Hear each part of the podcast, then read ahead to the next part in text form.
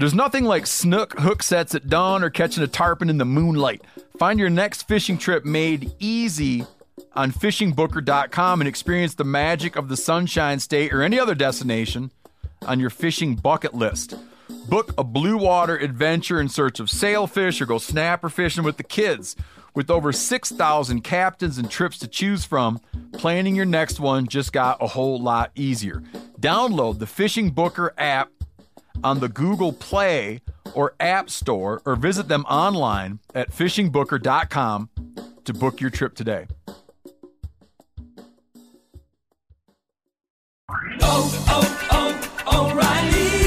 Are your wiper blades chattering, skipping, or squeaking? Don't let streaks or smearing on your windshield compromise your visibility. When it's time to replace your wiper blades, stop by O'Reilly Auto Parts and see our selection. Our professional parts people will even install your new wiper blades while you wait. Stop by O'Reilly Auto Parts today. oh, oh, oh, O'Reilly Auto Parts. Sport Dog is the most recognized brand in the hunting dog training industry. The Sport Dog promise to consumers is simple gear the way you'd design it. Every product Sport Dog builds is meticulously designed and rigorously tested in the field, ensuring it withstands the toughest conditions you and your dog may encounter. I've used that sport dog collar in different temperatures. It just doesn't stop working. Get 20% off your first purchase using code MeatEater. So go to www.sportdog.com slash MeatEater to learn more.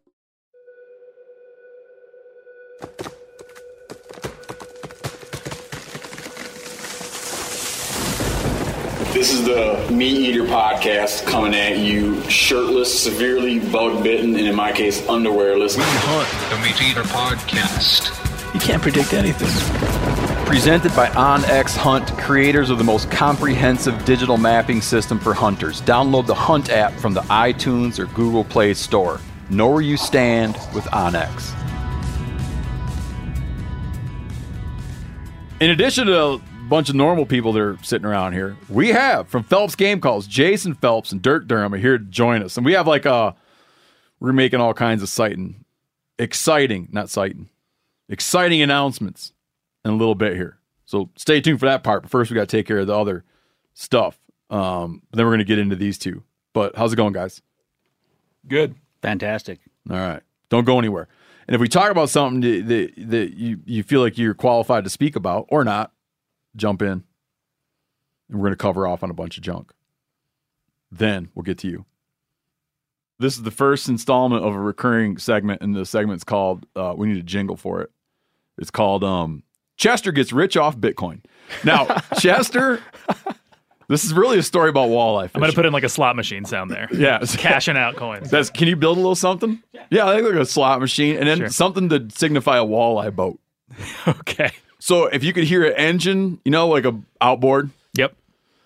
and you kind of got the the coolant pissing out, and the- Passing by through through the headphones, like left to right. yeah, yeah, him hauling ass by, Yeah. and then a sound of like cascading money out of Got a slot it. machine. And they'll Perfect. introduce uh, Chester gets rich off Bitcoin. The continuing adventures of Chester the Investor. Come to Papa Moon. That's it. Come on. Chester uh, wants a walleye boat real bad, and so he sent how much money off to Bitcoin? right now about four grand No, initially. initially like a hundred bucks Yeah, and I was with him one weekend, and it what shot up to like five hundred dollars, and I called you a liar. it was like No, I called you- 400 something i think Yeah, your hundred bucks turned into four hundred bucks. This is I'm not giving investment advice here. I still think he's I still think he's gonna get screwed in the end. But no way and over the weekend, you made like a lot of money.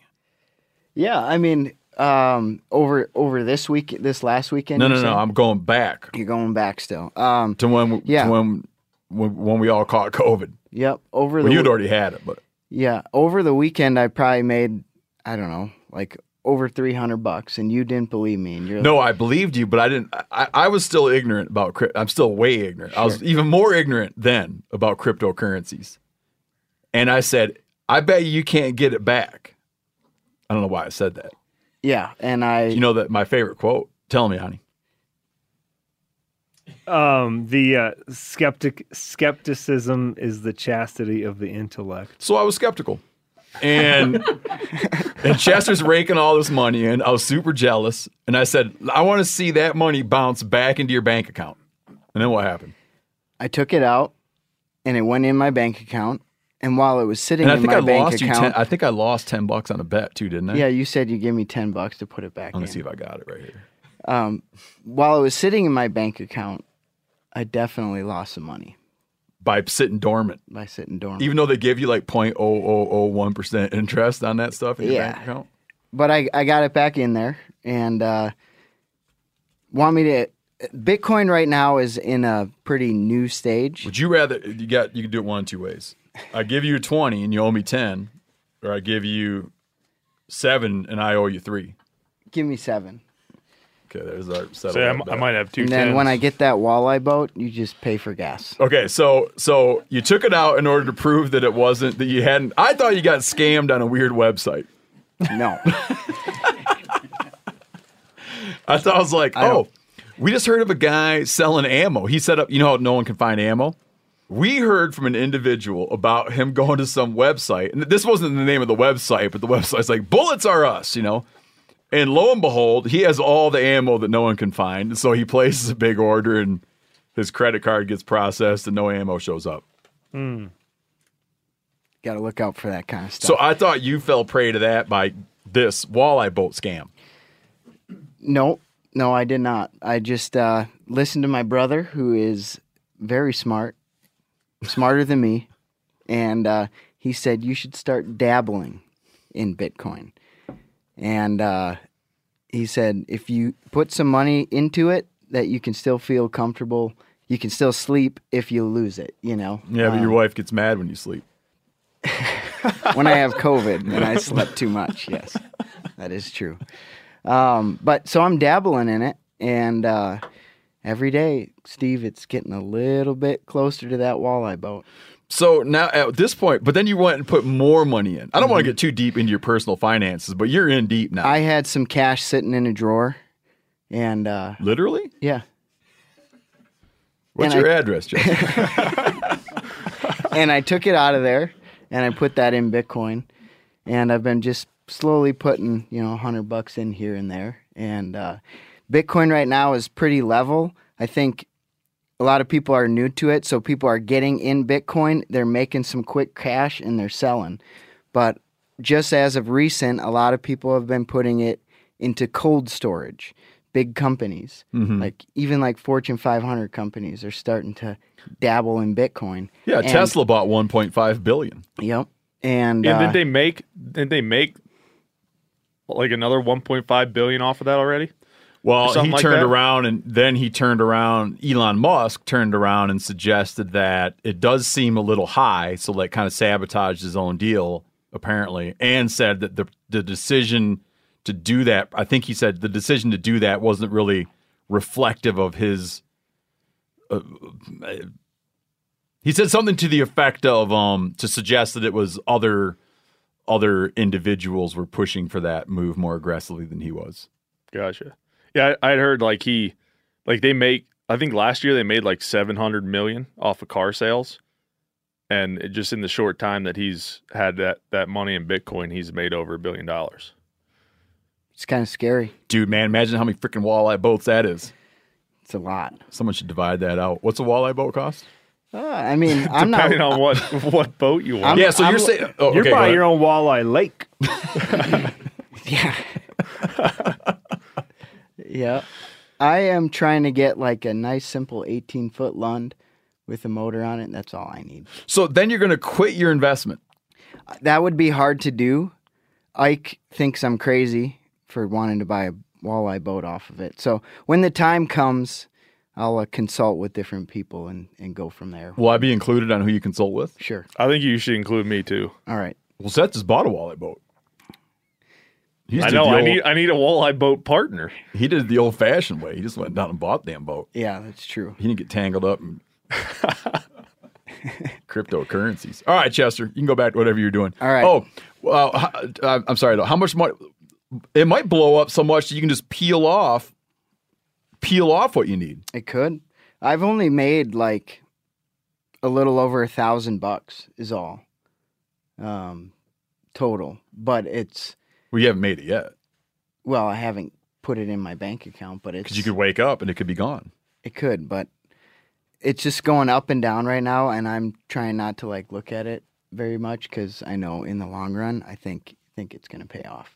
And I'm dabbling. I'm not like invested, just dabbling. Just a dabbler. All right. Thank you, Chester. You bet. You should go visit that crypto mine in uh, Butte, Montana. You know why Bill? That's what you know. Bill Gates is down on it because of the amount of electricity it takes to do the computations, Yeah, it's a and lot. the fact that he's not into these anonymous, uh, these anonymous, untraceable, unretractable, terrorist style exchanges of money.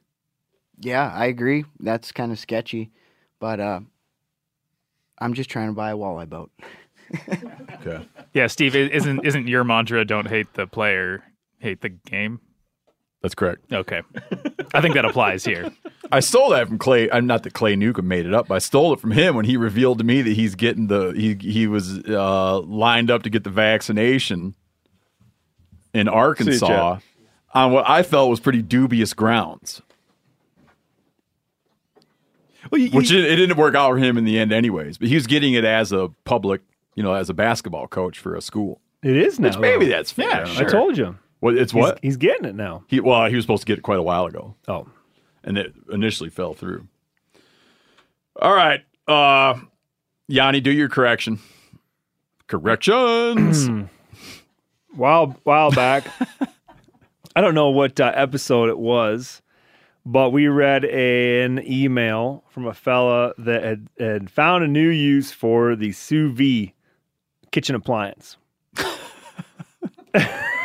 why, why is that funny? Because it didn't even occur to me until you brought it up, like how I thought it was genius. Right. But then when you brought it up to me, it occurred to me like how not a good idea it is. Oh yeah, no, yeah. I think all of us in the room are guilty because I was like, that's genius. Nobody called it out. Everybody's like, "Oh yeah, a great idea." Like you know, next time the kids have a cold pool, I'm gonna just drop my sous vide machine in there. Or hell, a But this this fella had a had a birthing pool set up in his house, and um, just was struggling with keeping it warm. And and he had the bright idea to stick a sous vide wand in there. And it, and, and it kept the water nice. My father heard this. Who's a building inspector? Yeah, who heard this? So he's up on safety. And he said there's a lot of reasons, a lot of failures that could happen. that you could- don't plug stuff in In. and stick it in the tub with you. Ex- exactly. and, and he said, As by no means a is that appliance meant for that application, and thus we should not talk about it or promote it. Da da da da. da. So there you go. Don't use a sous vide wand to warm up your bathtub water. or um, a clothes iron. Hmm that would not work either. Yeah, don't drop plugged in stuff into your tub with you. I, I when Yanni brought this up, I initially was um, I was eye rolly. I was eye rolly about the need to clarify because I don't know how it really goes. Like, can you imagine? Let me let's just say, heaven forbid, right? What winds up happening? Where the, does the judge wind up being? It you t- so you're saying that this that you listen to like some knuckleheads on a podcast who are not like baby experts or bath experts. Or electricians. and it's called like like the, the slogan is like hunt fish listen. But you you took birthing advice from them and now you want to hold them liable. Dismissed. yeah. Or would he be like by god the buck stops here Make an they'll, example. they'll be it. held accountable for this transgression either way I- I Yanni you- pointed you out do you really want it to go that far Yeah, you would just have to worry about your own conscience. That's what Yanni brought up. he doesn't want it on his. Doesn't want it on him. Yeah. Well, it's off you now, Yanni. Uh oh, Corinne, real quick. What was the general? Um, speaking of feedback, 'cause we got another feedback thing here. After the renewable, what was that episode called? There's no free lunch with. with renewable energy. hmm You said there's a lot of people writing in. Yeah. Was it um generally was it all over the place or was there like a cons- was there like a consensus? Um, there were. It was kind of all over the place. I People just riled Yeah. up about this Yeah. and riled up about that. Yeah, Corey. Corey forwarded me. Corey's our uh, our uh, uh, community manager. He forwarded me kind of the most. Uh, I don't know, salient of both sides. And he That's said, I mean, word, it, it was it was a bit all over the place. Yeah, there were there were folks who were really glad that we were just even engaging the topic to begin Uh-huh. with. There were folks who just kind of railed on us not asking hard enough, you know, or pressing enough questions, or folks disagreeing with Nels, uh, folks spouting off, folks thinking. Yeah, I mean, it was it just kind of ran the gamut, but there was a lot of response to that, so it it hit it hit somewhere. Hmm. Yeah, they paid attention. Contentious topic. Yeah, I think we can, you know, come back to it at some point. But they weren't the- being mean to the guest, right? I thought the guest brought it. I thought he did a great job. I, I don't think he was pushing. He was not trying to. Remember, I brought up the obvious. Uh-huh, I know I'm not finishing any of my sentences right now, but asking tough questions. I think we asked the toughest of all question. Even asked the question like, "Do you feel that the renewable energy industry, as it is, obfuscates some of the realities about what this would really Yeah. take?" That's like that's like watching 60 Minutes, dude. Yeah, yeah, and I mean, I I, should get like a like a a prize for that I think hard hitting interview. I think his his kind of refrain and why that was the name of the podcast is that it's true. Like he's it, it's just there's no there there's always going to be a compromise. There are going to be a lot of things that are shitty if we as a society continue to live the way that we do. Yep. You know, like you guys are listening to this podcast right now on your phone or on your computer or and that's battery and that's like it's I mean it's the way that we are living right now. So if we're going to make not make those changes we you know, we got to do something. So Elon Musk thinks we're going to have to go and populate other planets if we want to keep this human race going. It's kind of a I don't even care story. about the human race as long as we all blink out at the same time. I just don't want to have to go and then everybody else gets to stick around. I don't think it's going to happen in our lifetimes, buddy. Because I get some bad FOMO if that happened, man. But if I knew it was just going to be like, remember that movie, um, Melancholia, no. with that asteroid? They like you watch half the movie and you don't know what's going to happen. You just know that everybody's acting like extremely weird, and then eventually realize that they know at some specific second the Earth will be destroyed by an asteroid, and everybody gets to go at the exact same moment. That's the way to do it. Um, scrap metal. The guy wrote in how they're making it way harder for like drug addicts and derelicts to turn in scrap metal. It's hard on crackheads now. so when you go in now to a scrapyard, you got to provide an address. They don't pay cash for weirdly they don't pay cash for anything but steel. It cuts down on construction theft because you got a place to send the check. Requires you to have an address. Thus eliminating I think it's I think it's prejudicial, but eliminating vagrants who might just be wanting to make some drug stealing. And he says that a lot of scrapyards have repeat customers. And he once watched, he's from a scrapyard. He watched a minivan come rolling in with a 36 inch diameter piece of cast iron sewage pipe stamped city property. He said that the um the cops were there before they could even unload it. Scrap is high right now, three bucks a pound for number one copper. Steel is 150 a ton for low grade. He this guy that wrote in was getting big into scrap himself, but his mom doesn't like him leaving it all over the yard, so he's got to get his own place and he'll get back into the business. the super cold weather in Texas killed tons of stuff, tons of animals, all those exotics that are from like Africa, Asia.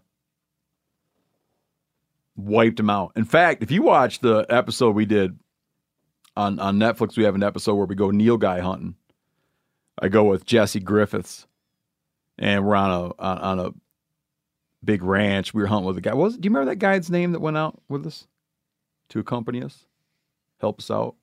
It was with an A, I believe. Amon. Amando. Was it Amon? Mon- Mondo. Amondo. I th- yeah, but I think they called him Mondo for short. Maybe. Well, May- I there might have been an R in there too. Arma- Armand- Armando. But Mondo. Mo- yeah, I think they called him Mondo. that ranch, I was talking to the guy there, um, the, the family that owns it. So far, they found this is days ago. So far, they just randomly counted up 86 dead Nilgai that froze to death.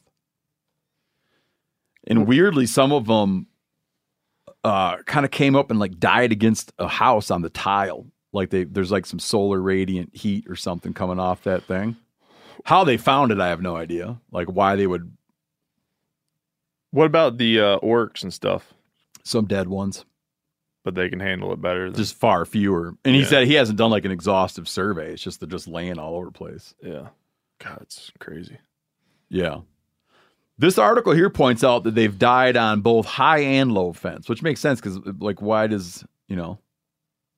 And this what's in this picture of all these dead critters they got? Like what critter? What kind of animal? Looks like Axis. Axis Yeah, deer. I think it's Axis. That's what another buddy of mine uh, was telling me. Yeah, he said his buddy's place all. I believe he used the word all of the Axis deer died. Is that right? Jeez. That's the place that Whit knows about. I don't know about. Oh no, I was I was Who are you talking with talking about? Matt. Yeah, yeah, same place. All the axis deer died? Yeah. There's a zoo down there. They had to bring the flamingos inside. That was interesting. They're like inside a restaurant. Um, yeah, crazy. You got to wonder, like, what you do with all that rot. Who was pointing out that they wanted to go down and get all the back straps? That yeah. No, we were saying that. Yeah. Just go down. Like, if harvest you woke up one day and there's 86 dead Nilgai, man, what's that times two? 172 freaking backstraps you'd have if you went out and got them all. Yeah, that'd be. Imagine a full freezer with nothing but Nilgai backstraps. Yeah.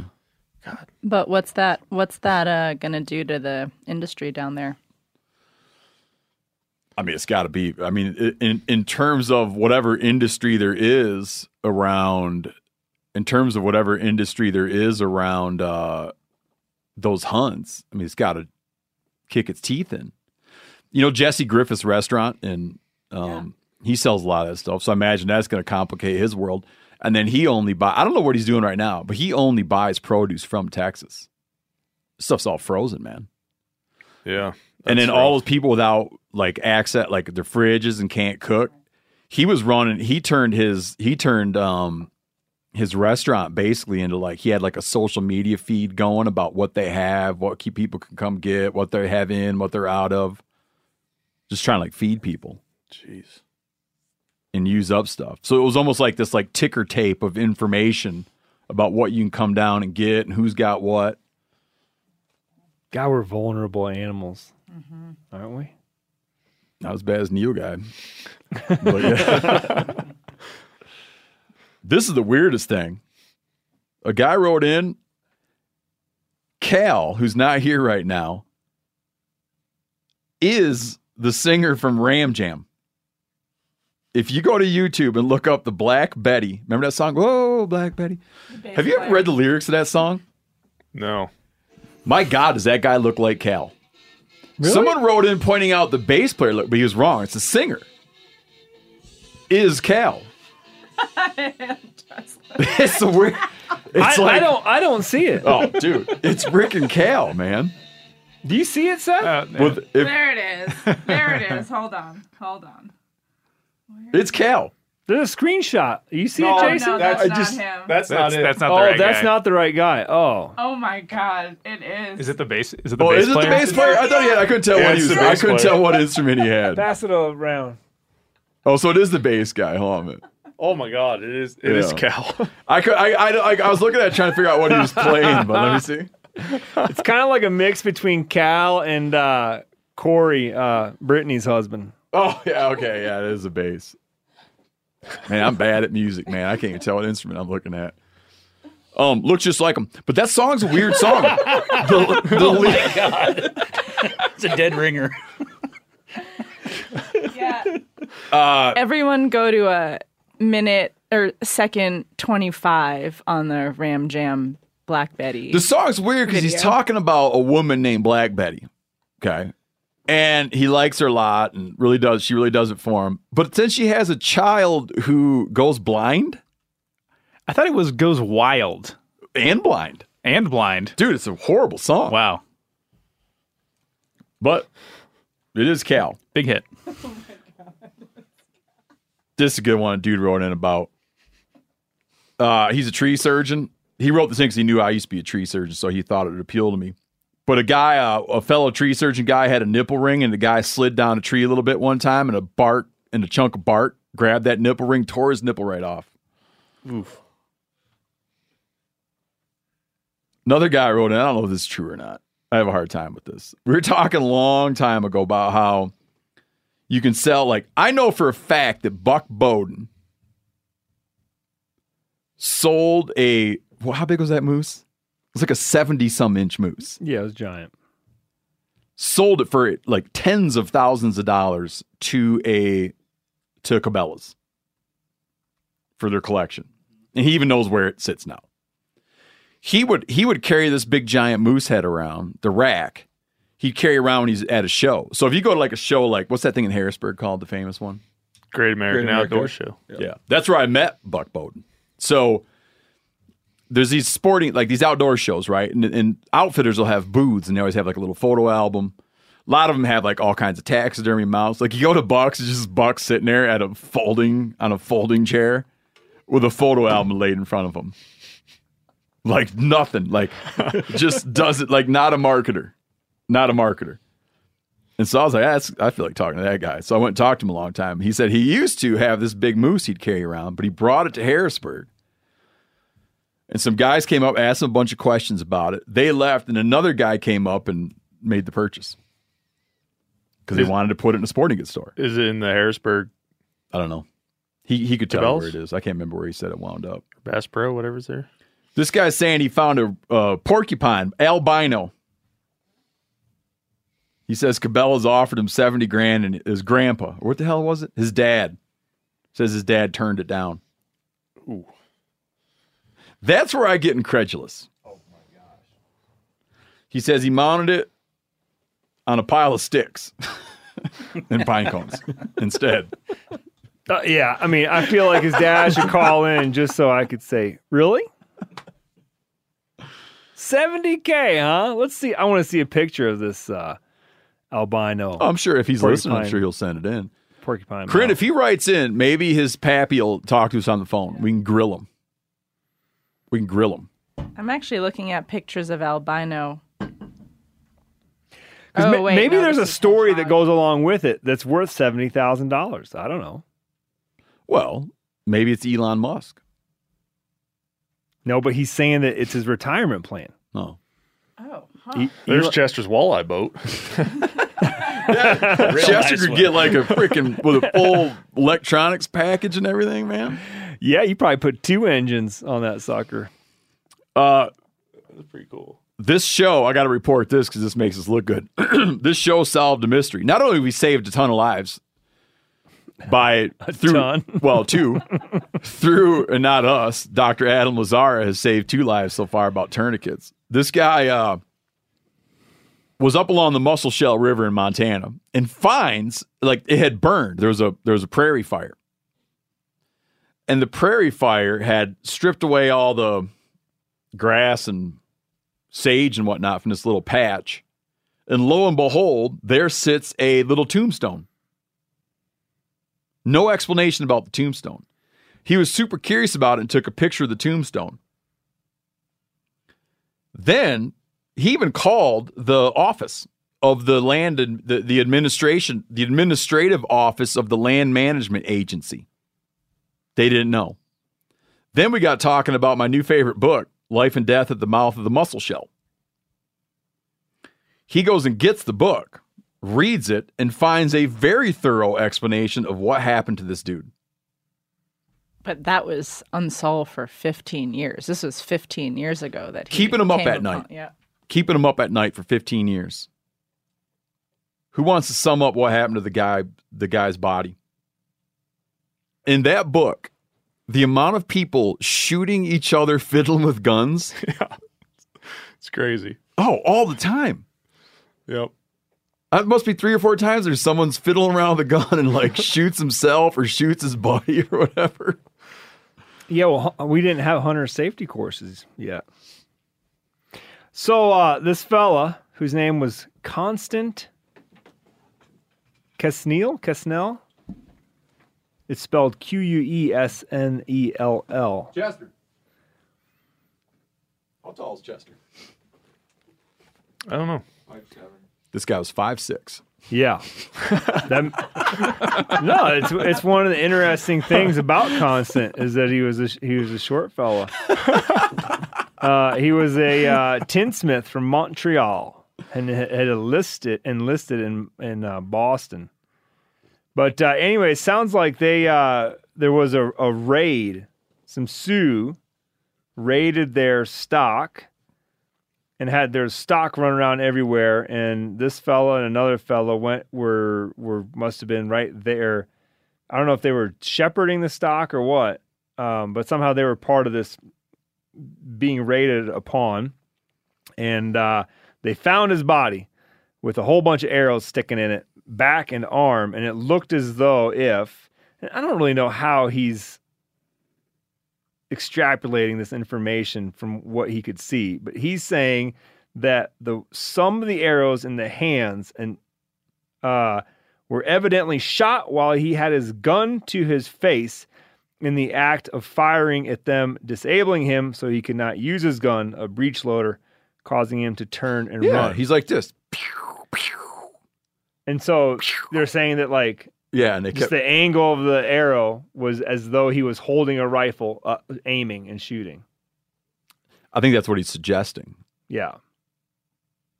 What he might not be keen to is the um elaborate ways in which bodies would be sort of mutilated in symbolic ways Mhm. and like things done to bodies to like send messages or to impact one's experience in the afterlife. So who knows? Well, I also just feel that like sure they might have hit him as he was in the motion of of shooting that rifle, but to say that someone's like taking a stick bow, I don't know what range, and they're like actively trying to shoot a guy's forearm or hand to disable him, like that's some pretty accurate stuff, Yeah. you know. And like, you, it's not like you're at the range, you know, shooting at a, at a, at a target that's not moving you're like in part of a raid and you're like, oh, I'm gonna hit hit him in the wrist, and so you can't shoot at me anymore. Yeah, I got you. Skept- the skepticism is the chastity of the intellect, Yanni. Mm-hmm. Maybe they were really bad shots, and that's as good as it. I mean, they got him in the hand and the They were going for and- the heart. Yeah, they were just Yeah, aiming, exactly. aiming They're- for the guy. They were firing arrows, yeah, and they happened to hit him in the arms. Or he was hiding behind a stump. Mm-hmm. And that's all that was sticking up. That could be too. But I wouldn't underestimate those bows because um, we're gonna have we're working on having Michael Punke back on about his new book that's coming out, the Fet about the Fetterman fight, Mm-hmm. and they killed. I think the Sioux called it like the Battle of 100 in the hand, but they killed something like 84, uh, 84 U.S. soldiers with bows. I mean, granted, they had it was 2,000 against 84, but killed them with bows, man. Like mostly, I guess there was some firearms. They mostly did it with that. So, but you'd also read about bodies being left with a hundred arrows in them, which I think is like you're basically saying to someone, Yeah, you're super dead. you're saying to someone like, man, this is like kind of like where we live. Appreciate you not coming round. Mm-hmm. Go on. Uh, that's all I had about constant. Yeah. That's pretty damn cool, though. What is? Getting shot up full of No, arrows? no, Oh. fun. Finding Oh, that tombstone. Yeah. Yeah, no, it's super cool. And then learning about it just by reading a book. Because you know what's especially interesting about it is that everything that happened, not everything, the, the, the vast majority of everything that happens in that book is underwater. Yeah. It's under Fort Peck Fort Peck, Reservoir. yep. An enterprising fella would get himself a scuba tank and go down there and look around and find cool stuff. Yeah. Dig around down there. Okay, moving on. We're going to talk about turkeys, but as a segue to turkey talk, and, and it's almost like I almost hesitate to bring this up because it. uh Let me let me put this question to Jason. Do you know what I want? Do you know what Seth is going to present for us? Yeah. Yep. Do you, what do do you feel? Um, are, are you like just do you love turkeys and you're just interested in all things turkeys, or do you feel like this negates something, or do you feel that it like does this diminish the work of a turkey caller, or is this just why not know about everything that's true? No, I think I think it's something we strive for. Like when, some of what we're going to listen to, like man, you know, I, I hate the sound of a box sometimes, but like man, that's really boxy sound. And so it's just Oh. it makes me think like, how do we sound more like that? Even though we all know what we've been doing works, and we had a little pre-conversation before you got here. Like you know, cadence is important. You know, some of the other stuff Oh. that doesn't matter as much as the sound. Um, you know, and then I don't want to necessarily get ahead of ourselves, but like the 77 Yelper hen coming up, like, you know, we've always been, oh, seven to nine note Yelp, you know, one lesson, you're not going to call in the bird, 10 Yelps, you're not going to call the bird in, like seven to nine. And then you hear this real hen out there just going Yeah. to town. So it's like, it always makes you think, but I, I think is, is a, you know, a guy that tries to sound as much like the real thing. Like you always strive to like, hey, yeah, she might sound off, but I think a lot of real hens aren't great turkey callers. that wh- what got me interested in finding out about like looking this stuff up is I found that it was more helpful to me to go on YouTube like in learning about learning turkey calling, right? It was almost more helpful for me to go on YouTube and just find hens. Yep. Find video of hens making noise. Because oftentimes, like so often when you're out in the woods and you hear turkeys, they're not doing the playbook. They're not always doing the playbook that you're doing. Like you have an idea of the playbook, but then you're like you'll you'll be sitting there in the dark sometime and just hear some hen just like up in a tree going nuts. And you would feel funny doing that. Yep. Yep. And like and this this hen on YouTube that yeah, if you heard a person out in the woods did the raunchiest, loudest 77 yelp in a row sequence, you'd be like, what is that dude doing? Yep. Yep. That's that's a guy. Yeah, or you'd say, you know, after 34, you'd be like, that's not a dude. It's gotta be a dude. yeah, because there's no dude that nuts. Yeah, man. that guy either he'd have passed out by now. yeah, it's really interesting, man. It's really interesting to go watch stuff they do. But then I, I, th- th- it, it- it's worth bringing this up too. Uh, you know the the Tenth Legion that that kind of like a this famous turkey hunt book by this guy Colonel Tom Kelly. hmm Uh, Phil, Phil's subject matter expert. You're a Tom Kelly expert? No, Ben's just been shoving it down my throat for the last few months, so um, it's hard to avoid. it's a good book about turkeys, but in it, he tells this story where he's out in the woods one day and he's watching a group of I can't remember how if he's watching he's watching either a group of hens or a group of toms going about their business. And a hen shows up near him and sets to just yelping her ass off. Okay. It's like spring. And he said the gobblers didn't even pick up their head. So, in, in terms of, you know, there's a big thing about like what mood are they in? Yep. Like what do they got going on? So if you do something and it doesn't respond, you in your head's like, he doesn't think I'm a hen. Right? Yeah, but then that I didn't that- trick him. Well, but then here's a hen standing there, and they're like, didn't pick eh. The- up. Uh, Mike Chamberlain was saying that their testosterone levels change daily, up and down.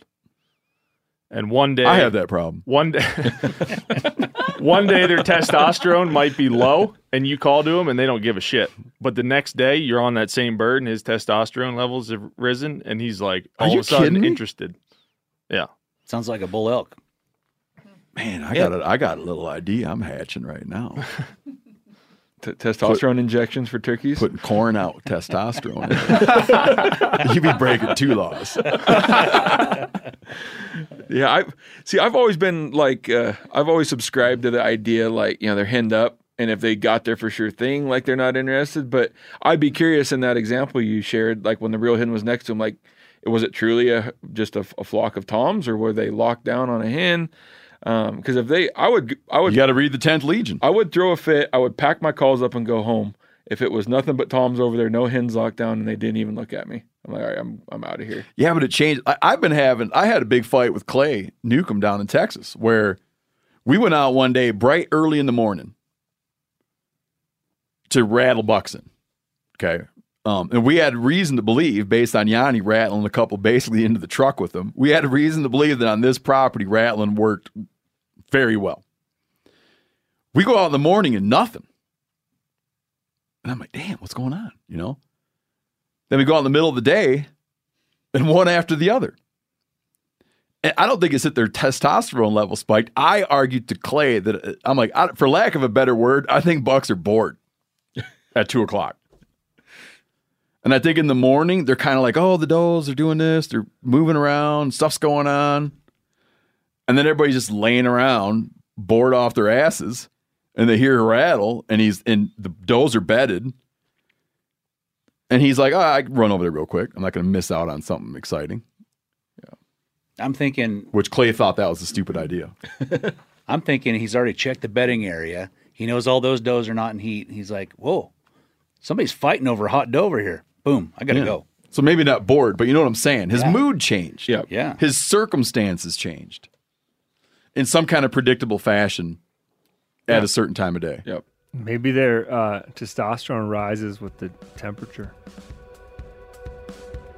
Mine doesn't.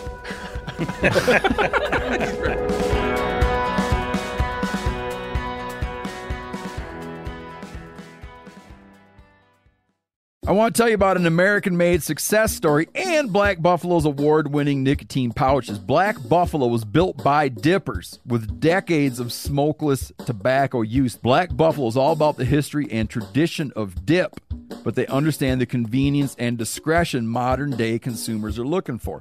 Black Buffalo's nicotine pouches give you the versatility to consume discreetly, but keep the ritual with flavors dippers love mint, straight, and wintergreen, all proudly made right here in the USA. Tell them, Chili.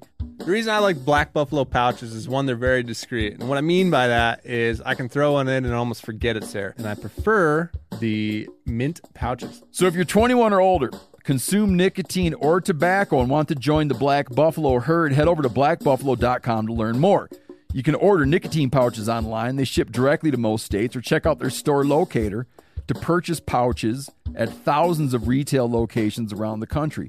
Black Buffalo Tobacco Alternative, bold flavor, full pouches. Warning this product contains nicotine. Nicotine is an addictive chemical. Black Buffalo products are intended for adults age 21 and older who are consumers of nicotine or tobacco. Man, I just got a new truck. Before I even drove my new truck anywhere, I wasn't going to drive it anywhere until I put a deck system in it. That's how, that's what a believer I am in decked. I always thought they were a great deal, but now they're even better because they have redesigned their drawer system in storage cases from the ground up. It's like I didn't know there was a problem with them. I don't know, they seem great to me. Just an improvement on perfection. The new system, made in the USA, gives you 10 to 30% bigger drawers to fit more gear. It's lockable and secure, right? Weatherproof storage for all your gear. You build it right into your truck bed. You still have a truck bed you can put stuff on. The top deck of the new system has eight D ring tie downs integrated into the steel. So you have really burly anchor points to hook stuff down on your bed. So you got to slam on the brakes or take off real fast, nothing shifts. And like I said, they're, they're, they're D rings that lay real flat. Like you still slide stuff right across the deck. It doesn't catch on the D rings. The D rings are built in. The drawer system fits any truck or van on the road in the USA from the last 20 plus years. Decked is a game changer. There's no more like leaving stuff at home that you wish you had with you. The stuff I want in my truck is in my truck, out of the way and secure. Go to decked.com slash meat eater to receive free shipping. O'Reilly Auto Parts are in the business of keeping your car on the road. O'Reilly Auto Parts offer friendly, helpful service and the parts knowledge you need for all your maintenance and repairs. If you're confused about what part you need, like what wipers are going to be the best, what replacement headlights are going to be the best, go into O'Reilly and talk to the people that work there because they're great and they're super friendly and they'll get you squared away where you walk out knowing you got the right thing. They've got thousands of parts and accessories in stock, either in store or online, so you never have to worry if you're in a jam. Do you need your windshield wipers replaced? You need a brake light fixed? You need some quick service? They'll help you find the right part or point you to the nearest local repair shop for help. The professional parts people at O'Reilly Auto Parts are your one stop shop for all things auto do it yourself, and you can find what you need in store or online. Stop by O'Reilly Auto Parts today or visit us at o'reillyauto.com slash meat eater. That's o'reillyauto.com slash meat eater. Okay, Seth, share. Uh, I don't know how you want to do this. I want to play. So this is like you, you got some good ones. Yeah, I, I have a couple. Um, Here, let's do this first. Which one of you boys, Dirk or Jason? Which one of you boys wants to um give us like a a, a, a conservative hunter sits in the woods and goes, "Yep, yep, yep, yep." I, I, I'll put, am I going to use your call or Yanni's? Doesn't matter to me, man. Whatever one you think is going to be the most conservative for you sitting in the woods. I'm not, I'm not using either of yours. I'm going to use the meat eater call. Uh, Okay, this is a conservative turkey hunter who's like, man, I got to play it cool. I don't want to give these turkeys the wrong idea.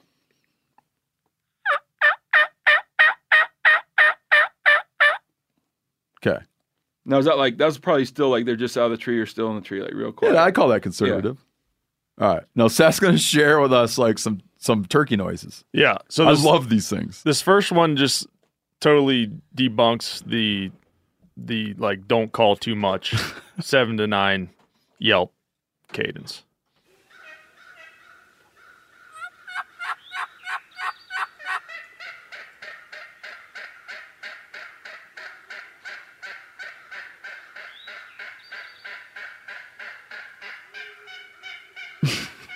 just nonstop. It's like having a kazoo out in the woods.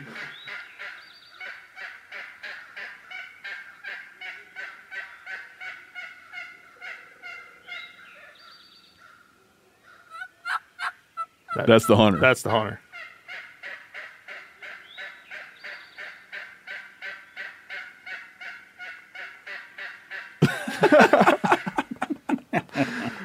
I love it. So after hearing that, you know,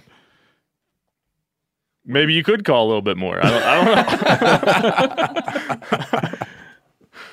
Yeah, because like, if- they don't come in, your eyes like, I'm gonna give them the silent treatment. Yeah. No one's. I don't know. Maybe some people are. Maybe some people are like, dude, I'm gonna pour the coals to it. There is, there are, uh, man, I can't remember the guy's name. Someone that Jay Scott hunted with, uh, Yargus, maybe you guys know that name. He was like, there's so many guys that have been like national turkey calling championships, but I believe the guy's name was Billy Yargus, and that was the first guy that Jay I think had heard and that I had heard.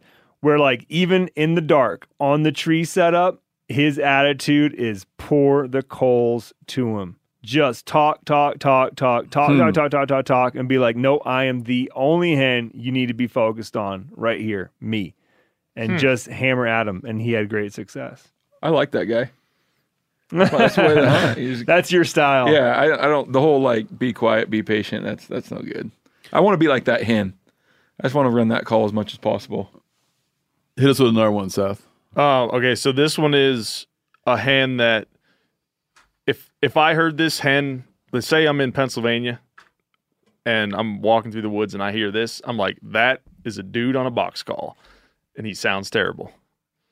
Um, this this turkey's clucks are more like squeaks.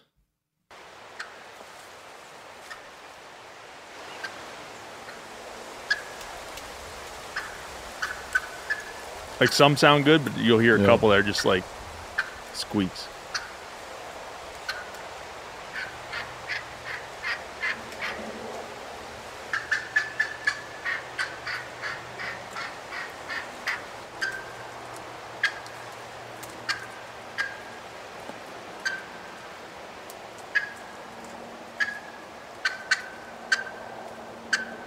Hmm. Like every once in a while, there's one in there, it's just like a squeak, and Yeah. I'd be like, "That's dude just like messed up a little bit." These guys like there's a problem with his box call. Yeah. Yep. Yeah.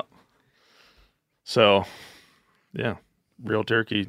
You got another good one? Here's one more good one. You'll be Well- able to, you'll be able to clean this all up, right, Phil? Yeah. This one, this one's just a hen that gobble that's gobbling, Oh, which is interesting.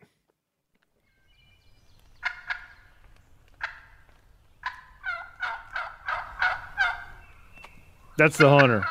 No, this is the turkey. That's the the turkey. hen.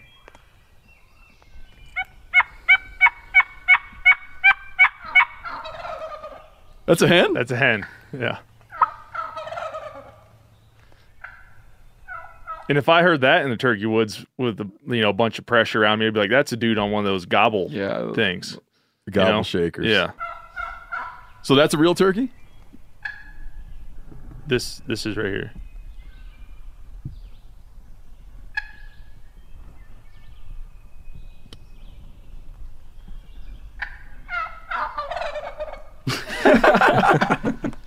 It's almost like a Jake gobble too. Yeah. Kind of half-hearted. Okay, one of the things we wanted to do in heading into this is uh and heading into talking about some of this is um we're trying to get our favorite turkey biologist, Mike Chamberlain. What's his what's his Instagram thing called? It's super interesting, man. Oh, I love his posts. Wild turkey doc. Dude, they should have it be that he's the only person that can be on Instagram. like Oh. Instagram should just be his thing and everybody has to follow it. Yeah. Cuz it's like it's just like information. Useful, applicable information. I like how he apologizes too for like being too long. Like he knows he knows like h- how much people can tolerate and how much they want to read. He'll he'll he'll a Yeah. lot of times he'll be like, "All right, it's a little bit longer this Tuesday." He only gives you one a week. Yeah, tur- what's this thing His, called? his handle is Wild Turkey Doc. Yeah. Just one word, and yeah, I highly recommend checking him out. Instagram should be called Wild Turkey Doc. and when you go, it's just his stuff. And no, you can't start like an account and start putting your own stupid stuff up there. It's just his stuff. so, Corinne asked him a question. We were curious because we, I don't think we asked him this before. Uh, or Corinne wanted, we we wanted to ask him mainly, um, what is going through a turkey's mind when it's being called at? Right? We do all the talking about like mimicking the sounds, but what might be on the turkey, like the the one receiving the noise? What is it really capable? Is it really sitting there being like, hmm, hmm, is that a person or what? Yeah, or is it like is it telling me to come? Is it telling me to go? Is it telling me that there's good food over there? Right? Like trying yeah, to- does it just- sound like sex, sex, sex, sex, sex? or food, food, food, food? That's old Betty Lou over there. I remember her from last year. Steve was dying to know what on earth is going through a turkey's mind when it's called at. Well, that is a good question. Unfortunately, we can't interview turkeys, so it's hard to know with certainty what they think or perceive when we call to them. But what we do know is that turkeys at least partially recognize each other based on their calls. We also know that because of the way hearing works in birds that they perceive calls differently than we do. So you, you kind of need to think about so how does a turkey hear? If you understand how they hear, then I think it helps kind of navigate well what are they perceiving. So Yeah. turkeys they don't have an external ear like we do. So they don't have flaps on the outside of their ears that help funnel sound into their inner ear canals. You can see the ear canal on the side of their head. It's kind of just below and behind their eyes. But without an external ear flap, they have to come up or, or they have to use different ways of determining direction and distance to sounds. So what what turkeys do is a sound comes into one ear and the ear registers the volume of the sound and the other ear acts independently to register a different volume to that sound. And if you watch turkeys, you'll see them do this. They constantly are turning their heads. Mhm. That allows them to determine because they can figure out through that volume adjustment where is the sound coming from left, right, up, down. And as they turn their head, it helps them kind of refine where exactly is that sound coming from. And, and mm-hmm. turkey hunters will tell you, you know, they have this uncanny ability to just pinpoint the exact distance to a sound. And the, the way they do that is because those sounds are coming in their ears and being registered by the brain differently than we hear sound. And because we also know that birds in general hear different frequencies in calls than we do, we call to a bird and there's a very simple yelp, yelp, yelp, yelp, or whatever sound we make. And they hear that differently because they can perceive different frequencies than we can. So you, you kind of factor that into the equation combined with the way that they hear sounds in the, in their ears and that allows them to perceive much more complex messages in calls than us humans are capable of perceiving. So we don't really know. Again, I've never been able to interview a, a Tom to ask him, but we do know that birds in general and turkeys obviously hear their world differently than we do. So we know because of how acute their hearing is and because of the way their hearing works, they can pinpoint direction of sound with precision. And a person once told me he was a, a famous turkey researcher that imprinted birds and, and watched their behavior. He told me that turkeys have an incredible sense of place. And what he Mm. meant by that was they hear a sound and they know exactly not only the direction from which that sound came, but where that sound originated from on the landscape. They essentially have a GPS and they can pinpoint that call or that sound came from that spot and they can go to that spot. And and we Wow. see this really commonly in some of our research where we are tracking hunters and turkeys simultaneously. So we we have toms that are running around with GPS units on and we have hunters that are carrying a GPS in their jacket. Uh huh. It's bizarre, but turkey hunters have we know this occurs, but we've had numerous situations where a, person ends up calling to a bird from a spot Uh huh. leaves because the turkey doesn't show up. And three or four hours later, the bird ends up at the exact same spot the hunter was sitting. Incredible. Incredible. And and that just tells you that the bird Yeah. knew exactly where that call was coming Yeah. from. Yeah. It just wasn't in his routine that morning to walk over to that sound. He said, "You know what? I'll go check that out a few hours from now because my morning routine is I'm going over here and do this, and then I'll I'll get back to to that sound." So To take a little detour. yeah, yeah, yeah. And we, and I've actually put some maps out on social media showing what that looks like. It's really crazy. They they'll end up hours down the road, right where you were sitting. Wow. Yeah, that's that's why that's why God made naps. Hundred percent.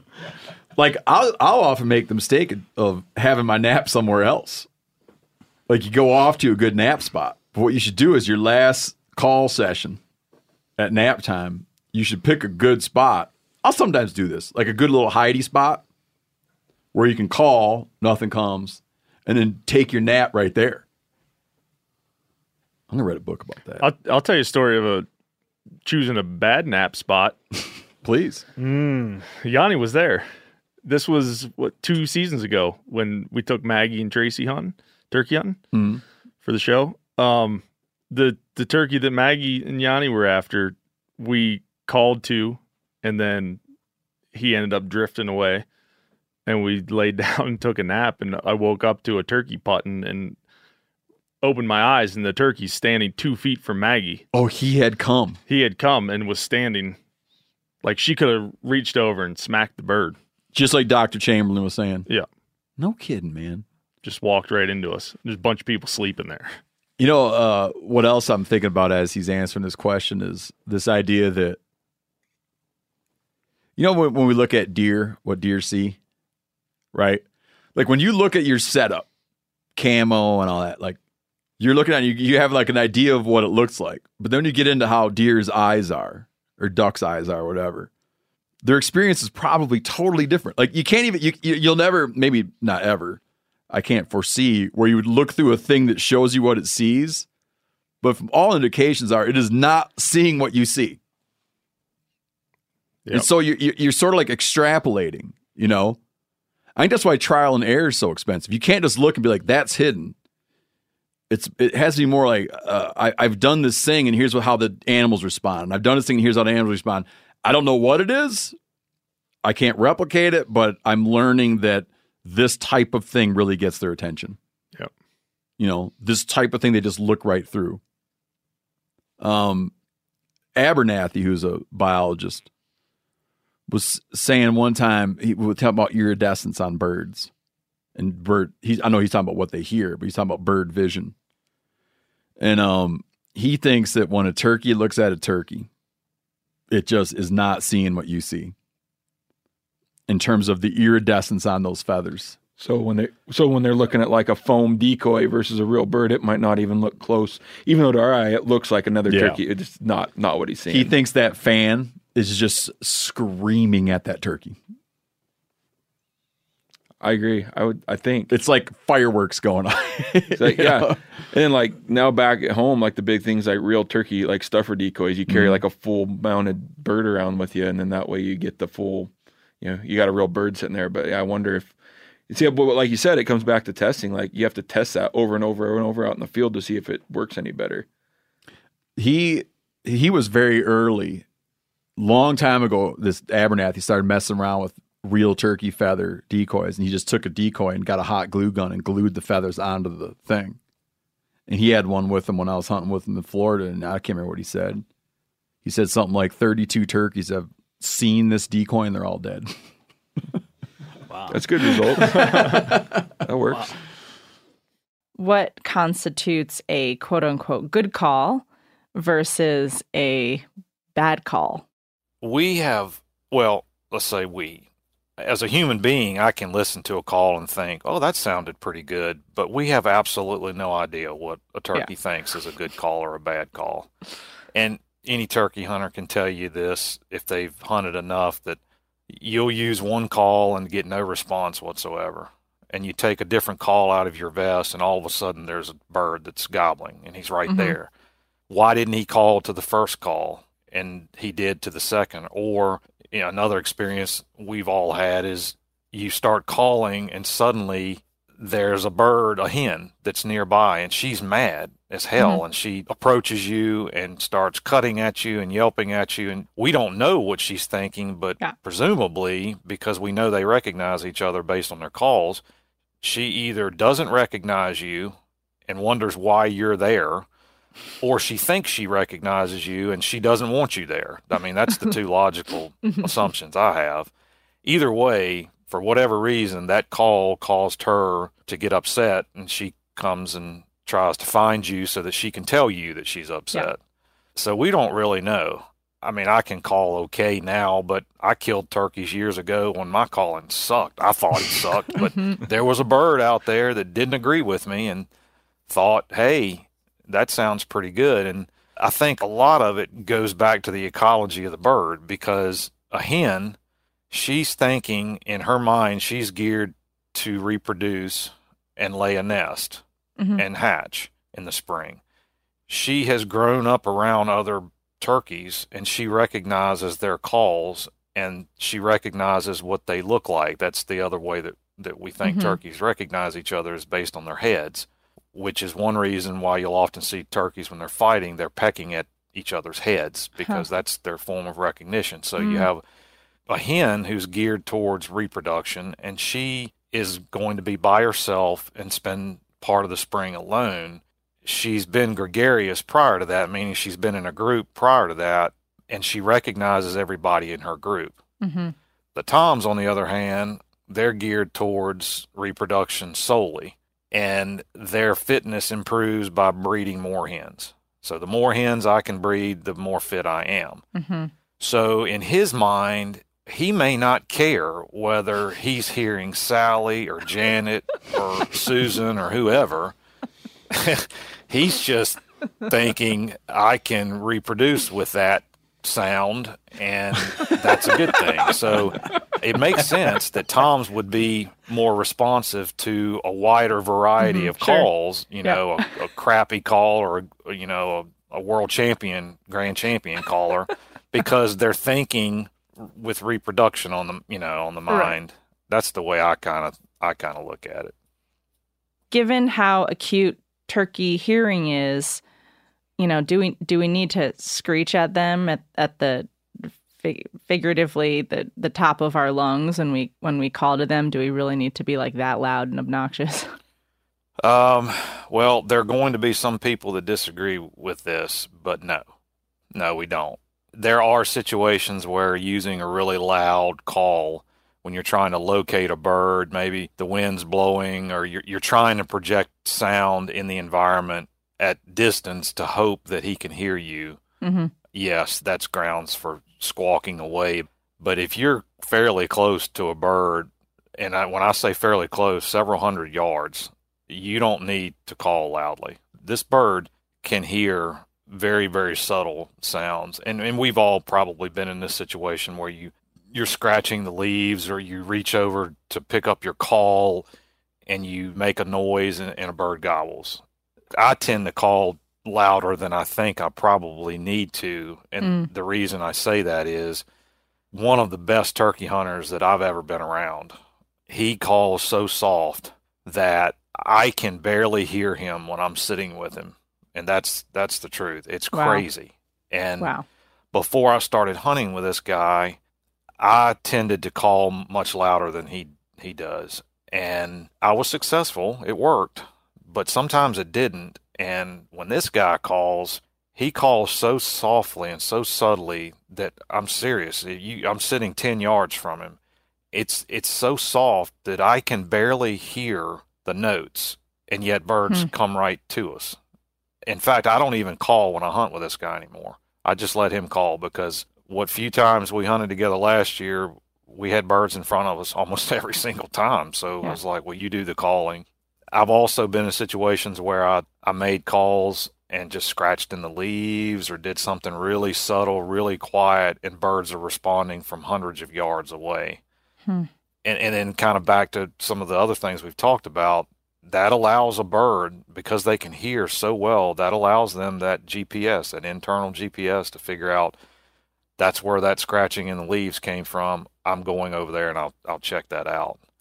I do think in general we tend to call too much because the bird once they hear you, they know where you're at. They know, okay, well that call came from right over there.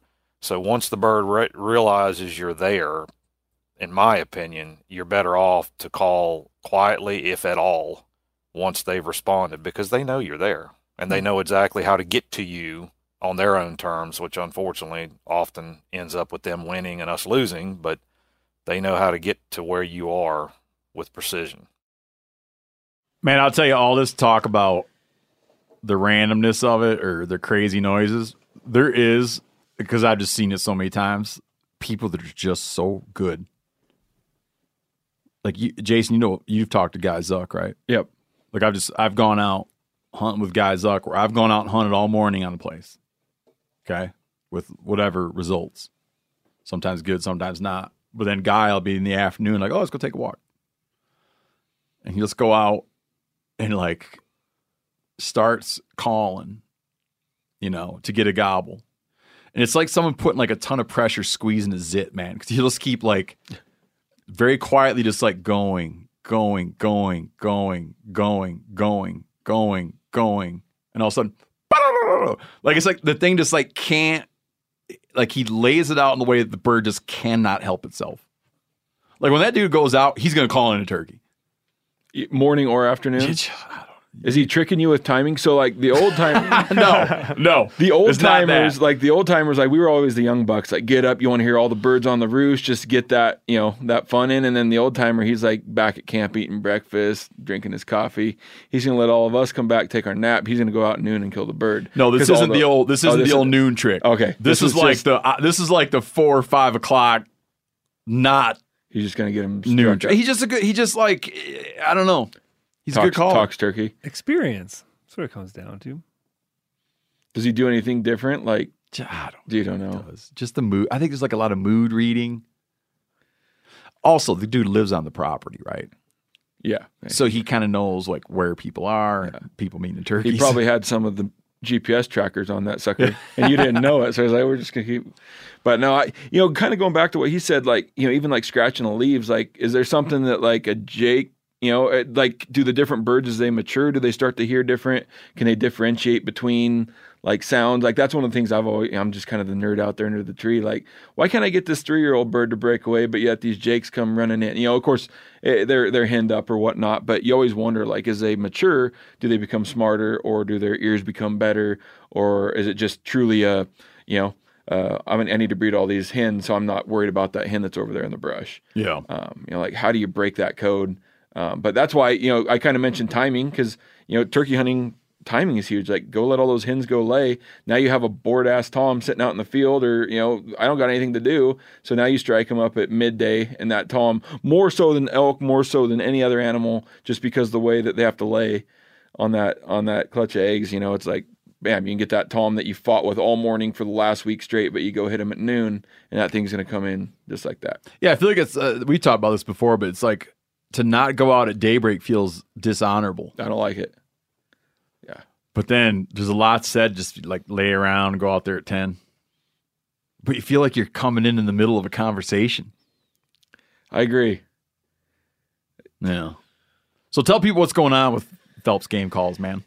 Oh, so um, we announced what it was almost two weeks ago now that uh, yeah, you're my new boss. Can I call you boss? Mm-mm. I, I would prefer to say that we're colleagues. Now. Okay, colleagues, Yeah. coworkers. Co- we're, we're coworkers. So we're no, colleagues um, now. So we we're we're gonna be able to talk about turkey calls, right? This will be the first time I can finally like talk about the turkey call. Let it rip, man. So August seventeenth, I me and Dirk drove over last year, or no, it was just me this time. Just you. August seventeenth, talk about this turkey call line that we had tried to launch, I think two years ago, and never really got feet off the ground. And um, I was here, and I think Garrett at that time went took me out to breakfast. Hey, would you ever be interested in you know talking about selling Phelps game calls? And I remember that distinctly. No, I'm not interested. You right now." did? Yeah, I never heard that. yeah. So I told Garrett no. Dirk Dirham, were you there for that conversation? I wasn't. No, no. wasn't. We're sitting out there on Really? the at the at the Western on the sidewalk eating breakfast, and I didn't know we approached you and you were like, uh uh no. So wait, wait, wait we gotta wait like four more hours. So then me, me. So you're, you're not a man of convictions. no, no, no.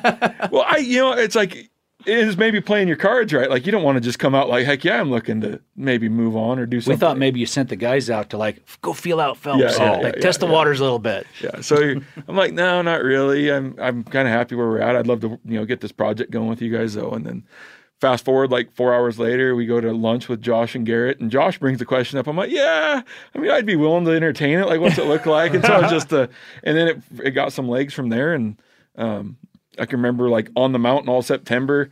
Um, like I, I was with Yanni in Colorado, and they're like, "Yeah." Josh is like, "Yeah, Yanni. I don't know if he knows yet. Like, you know, we don't need to talk about it." So like, we're sitting there hunting. Like, I don't know if Giannis knows at this time, or I'm supposed to say anything. And then by the time we get like to New Mexico, um, like I'm sending like trying to sign PDFs so that we can open the books up. And so it was throughout the fall. I've spent pretty much the last four or five months of my life like getting this deal kind of straight with everybody. And uh, yeah, and now we're here with kind of what launched this whole thing and uh, releasing the MeatEater X Phelps um, turkey call line. Yeah, and you're gonna um, you're staying on board. That was a stipulation. Oh yeah, yeah. No, and that's I remember you saying you'd sign a 20 year contract. I, I wanted I wanted to. I, I'm worried. They said five years, and I think I'm gonna once they got everything from me, they're gonna kick me to the curtain. No, I'm just joking. but uh, no, it, it's good. Um, you know, I'm I'm one of those guys. I describe the situation like you know back when Howie Mandel ran like let's make a deal. Like I'm the guy. As soon as that got to like six figures on the board, I was running.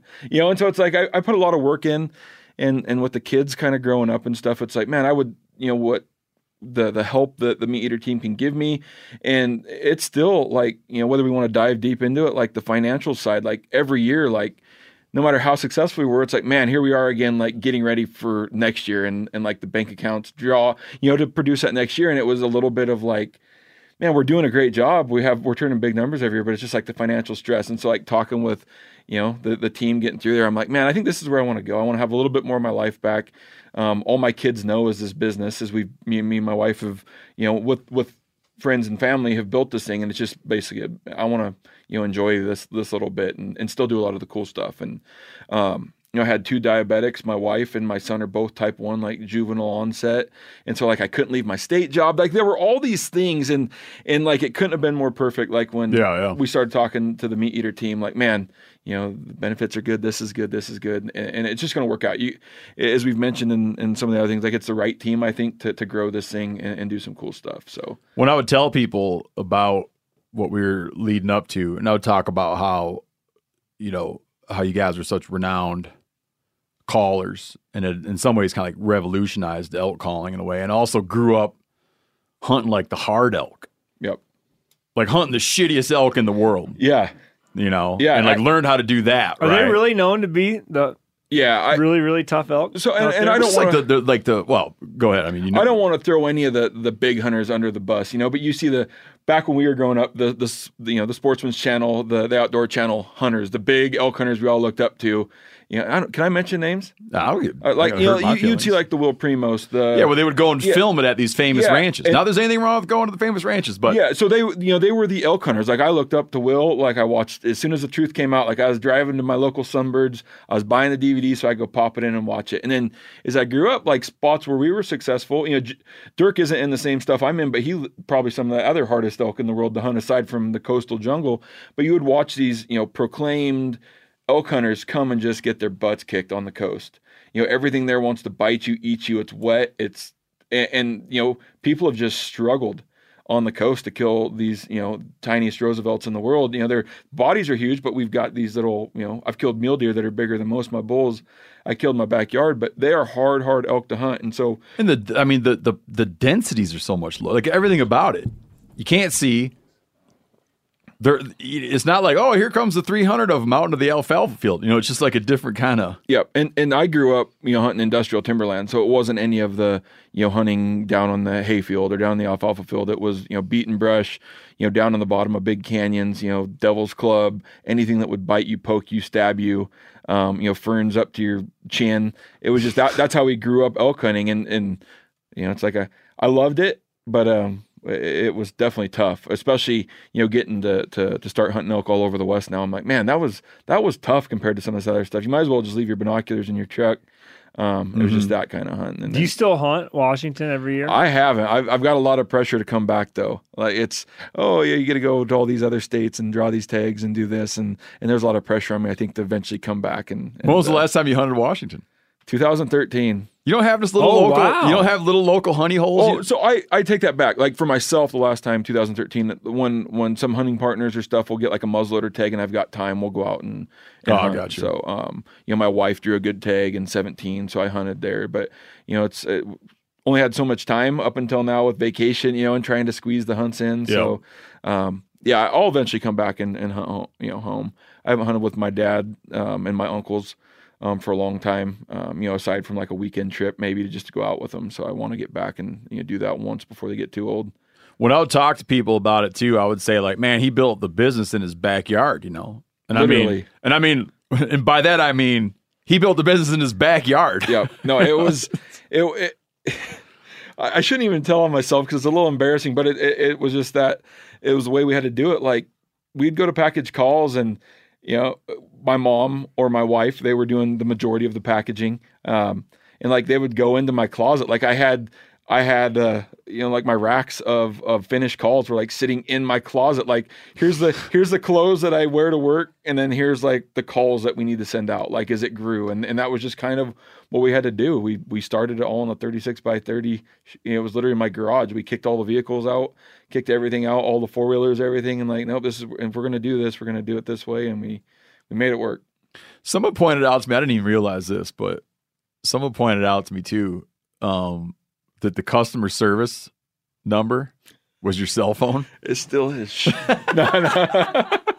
we're we're in the process of getting that transferred over. But if if you call the number on the back of the packaging, and that's why I would always pretend like we were bigger than we were, right? Because so, a Did lot you use an accent when you answered? Yeah, yeah. oh, let me transfer that to Jason if you need to talk to him. Um, you know, like people are always surprised, like, oh, I didn't expect to get you on the line. I'm like, yeah, the customer service must have forwarded, they like have the calls forwarded to me right now or something, because you didn't want to look that podunk that your cell phone number. But the, my cell phone number, we're working on getting that changed because it lives on all of our packaging, so it was easier just to get me a new phone number. Dude, Um, that's but- hilarious. but Yeah, he's man. not lying. A buddy of mine, who I told to go get some Phelps game calls. He had, I, I don't know what, what what it was, but he, he had something. I said he had a problem. I said you should just call the customer service. I'm sure they'll take care of you. And then he got back to me. He's like, you know, I think I talked to Jason himself. like, yeah. I'm gonna for, I'm gonna just auto forward everything to Dirk. Well, I get quite a few of those too. So Yeah, Dirk Dirk handled the e- started to handle most of the email customer service stuff though. my number's on there for some of that stuff uh, for uh, like for dealers, but some people I think they just call numbers till they pick get somebody, and they're like, "Who? Dirk? hey, man." So no, I was- saw you on the internet. Yeah. yeah, but you know, back, it was just cool. It, it's cool to be part of the family. Um, we were able to bring everybody along, um, and, and a lot of people, I think, and and maybe I can clear up from our side. Maybe you guys don't care, but like a lot of our followers may be different than than the meat eater followers. And and i think the most asked question is oh you guys are going to change. We're going to become you know meat eater ish and i've i've told everybody like it's been more important to you guys than it has to me because i want to be able to like do some of the cool stuff you do. Or like why do you guys you know this post is cool. And like it's been more important to the people i've dealt with that we stay phelps game calls. We we use our quick wit. We use our um you know like your guys' marketing They don't. They don't think we have quick wit. No no i think you do oh. but like they want us to Yeah, I want to know what becoming meat eater ish means. I don't know what that I don't know what they expect from that, but like it's been told to us multiple times like we want you guys to make a post and maybe have a misspelled word or you know like we want you to you know like Oh, we like, spell I do that the a lot. polished Good. the polished me you guys know how to spell me and Dirk are from the Our from vocabulary the is too good. sticks. yeah There's probably some software you can do to just make sure that all the words get misspelled, man. no so it's You're gonna start throwing around salient. I don't I see so you guys in all your big words are like super intimidating for for a guy from PL um so no no Uh, so you always been into elk. How long have you been into turkey hunting? I I was talking to somebody this morning. I probably my passion was probably higher for turkeys early on than it was for elk. Okay, um, no, it was more it was more attainable. Um, you know, I, I grew up a rifle elk hunter. Um, so as a kid, like calling to turkeys was the thing, and so I can remember in junior high, like I was a nerd that would sit and print off like a hundred page report on like calling turkeys and like read through it and then try to mimic you know what was out there. And so Yeah. you know my first passion may have been turkeys before I got crazy into elk calling. Um, you know my my turkey call collection, like I still have a big ammo case full of just all the turkey calls. I would buy way more than I needed, and and um, around home it was tough though because we have probably the hardest turkey in the world to hunt, and I'm I'm saying that without doing a bunch of research, but in Washington State they have three species. We have the Easterns, the Rio, and the Merriam. They've decided to put the Easterns on the west side of the state where I live, where it's wet and very very poor like reproduction rate. Um, so a lot of what's left is there. But I mean, we would spend our entire uh, March, April just trying to find one or two birds to hunt. Um, and so just finding them was the tough part. Calling them in and killing them was actually way easier than finding them because the hen numbers were so low. Um, Oh, I got you. you. just start cranking on a Yelp and that bird was at your feet. Um, and so we kind of you know cut our teeth on some of those those birds that were extremely tough to hunt. And then as I got older, got a car, got to drive over to Eastern Washington, the place is, is pretty dang good. And like, all right, this is what real turkey hunting's supposed to be. You know, you could get on a bird, switch birds, you know, four or five times in the morning and, and get a ton of experience real quick. It's uh, it's interesting how turkeys went for so many people in the country, particularly in the west and in the far north, where you didn't have our dads weren't didn't hunt turkeys, you know. So in Michigan, t- I remember early on. I remember when I still lived there that there'd be draw tags, right? Now you can hunt the whole, you know, pretty much no matter where you live, you can get a turkey tag and hunt. But being like a big deal, like so and so got a turkey tag, and they're driving up north to hunt a turkey. And I left around that time. So I never hunted turkeys as a kid. Yep. And then even when I moved to Western Montana, I remember when the units out there, I I put in one year and drew a tag when it was like they were giving out like 20 tags up in region one or two or something, portions of it, right? and and no one knew about it and drawn the thing. And no like no being raised in the north and living out west, sort of like no institutional knowledge about it. Right? Like wasn't raised by a turkey hunter. Mm-hmm. And and so many guys in the southeast and areas of the south, it just has always been a thing. Like they never missed the seasons. But in these places where turkeys had to be reintroduced or flat out introduced, it was as much. So I feel like I've kind of uh, almost discovered it and studied it in a way where even though I've been doing it for a long time now, it, it like still feels kind of new. There's still an excitement about it. Um, I think I, I didn't kill my first turkey. I mean, I'm 47 now, so I've been hunting turkeys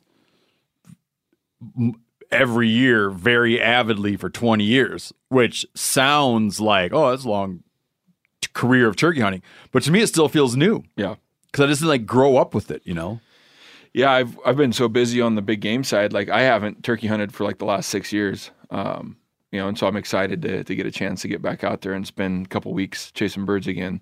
But yeah, it's it's the same way. Like more even more so than elk. Like nobody being an archery elk hunter and knowing how to call to them. Like turkey was completely foreign. We had nobody local that hunted them. Nobody knew how to give us any tips, and so it's like. You just went to the internet, like, hey, how do you, what do you Yeah. do? How do you make sounds? Once again, old Will Primos and the Truth was like, all right, I can learn something from these guys and and try to employ some of this, and and came up with our own strategies. But heck, I don't even know. I mean, we kill a lot of birds and we're really successful, but I don't even know if I'm if we're doing it right or whatever right is. Um, you know, we're just super aggressive like elk hunters. We get close, we scare a bird, we get closer, we try it, and who knows if it's right.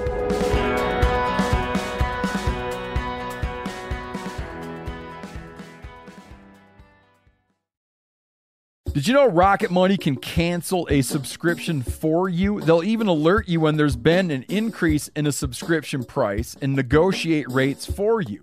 I can see my subscriptions in one place, and if I see something I don't want, Rocket Money can help me cancel it with just a few taps. You wouldn't believe how many people are paying for subscriptions they don't use. This happened to me. It's annoying. This helps you find it out and get rid of it. Well, Rocket Money is a personal finance app that finds and cancels your unwanted subscriptions and monitors your spending and helps lower your bills so you can grow your savings. Rocket Money has over 5 million users and has saved a total of $500 million in canceled subscriptions, saving members up to $740 a year when using all of the app's features. Stop wasting money on things you don't use. Cancel your unwanted subscriptions by going to rocketmoney.com slash meateater. That's rocketmoney.com slash meateater. rocketmoney.com slash meateater. I want to tell you about an American made success story and Black Buffalo's award winning nicotine pouches. Black Buffalo was built by dippers with decades of smokeless tobacco use. Black Buffalo is all about the history and tradition of dip, but they understand the convenience and discretion modern day consumers are looking for. Black Buffalo's nicotine pouches give you the versatility to consume discreetly, but keep the ritual with flavors dippers love mint, straight, and wintergreen, all proudly made right here in the USA. Tell them, Chili. The reason I like Black Buffalo pouches is one, they're very discreet. And what I mean by that is I can throw one in and almost forget it's there. And I prefer the mint pouches. So if you're 21 or older, consume nicotine or tobacco and want to join the Black Buffalo herd, head over to blackbuffalo.com to learn more.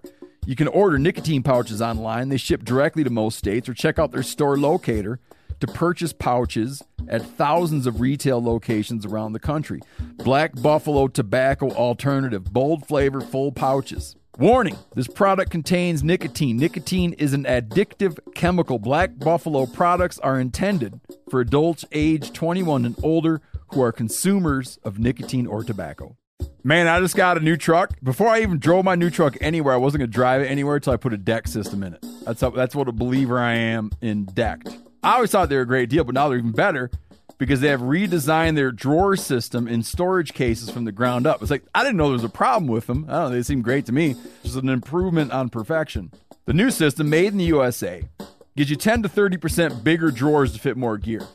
It's lockable and secure, right? Weatherproof storage for all your gear. You build it right into your truck bed. You still have a truck bed you can put stuff on. The top deck of the new system has eight D ring tie downs integrated into the steel. So you have really burly anchor points to hook stuff down on your bed. So you got to slam on the brakes or take off real fast. Nothing shifts. And like I said, they're, they're, they're D rings that lay real flat. Like you still slide stuff right across the deck. It doesn't catch on the D rings. The D rings are built in. The drawer system fits any truck or van on the road in the USA from the last 20 plus years. Decked is a game changer. There's no more like leaving stuff at home that you wish you had with you. The stuff I want in my truck is in my truck, out of the way, and secure. Go to decked.com slash meat eater to receive free shipping. I'm gonna get yelled at for this. Dirk's probably gonna slap me, but like to me, it's it's like elk hunting in in the spring. Like it, we use the same exact strategies. We locate them, we go get close. Um, aside from not having to, you know, fluff the wind checker, um, it's pretty much the same game um, for a lot of part. And, and so I love that that being able to talk, kind of control the bird, and then um, be able to be aggressive. Yeah, and- Remy Warren's blood pressure is rising right now. He doesn't like that. but he doesn't, but I, I get it. Yeah, because it, it's a it's an audio experience. Yeah. Um. Not grow when we first started hunting turkeys in the I guess the mid '90s. Uh, we did like I guess anybody would. You know, we'd go out and get a box call. I remember going out. We were so naive about it back then. Getting a box call and going out and not having chalk and pulverize. I'm not kidding you, man. Sitting there with my brother, pulverizing sandstone with rocks into a dust that we could then rub on there to try to get some more notes out of it. I'm I'm not joking, man. And then typically just losing patience and then doing belly crawls. Oh yeah. And it was fun over time because at first, like we would go out and we would glass them up and just kind of hang, like almost like if you're, you know, again, like to go to the elk thing, it'd be like the strategy of like kind of finding a herd, seeing what they're doing, and trying to just like make something happen by nudging out in front of them. We would go out and and just try to like do stuff, ditch crawl, ambush them, Yep. bushwhack them, and then gradually being like, holy shit, you can call these things in. And how much and just how much fun it became. And to be where now um i just don't i don't bushwhack them Yep. like i don't bushwhack them Is there any not that i won't but i it's not I, maybe i kind of won't. See, i killed a crippled one the other year that i jumped up but that was crippled See, even as a call maker, like as much as I want to show the calls off, there's something that I absolutely love about being able to sneak in on a on a flock of turkeys. Um, you know, and I'm going to put the disclaimer out there. It's not necessarily the safest way because who knows if somebody's calling to them. But if you know you're in a patch of timber or a wooded area, you know, or an area that there's not a bunch of other turkey hunters, um, I love to like do that call and you know sneak, call and sneak, and call and sneak, and then you know eventually you know kind of fool their eyes and, and ears as well.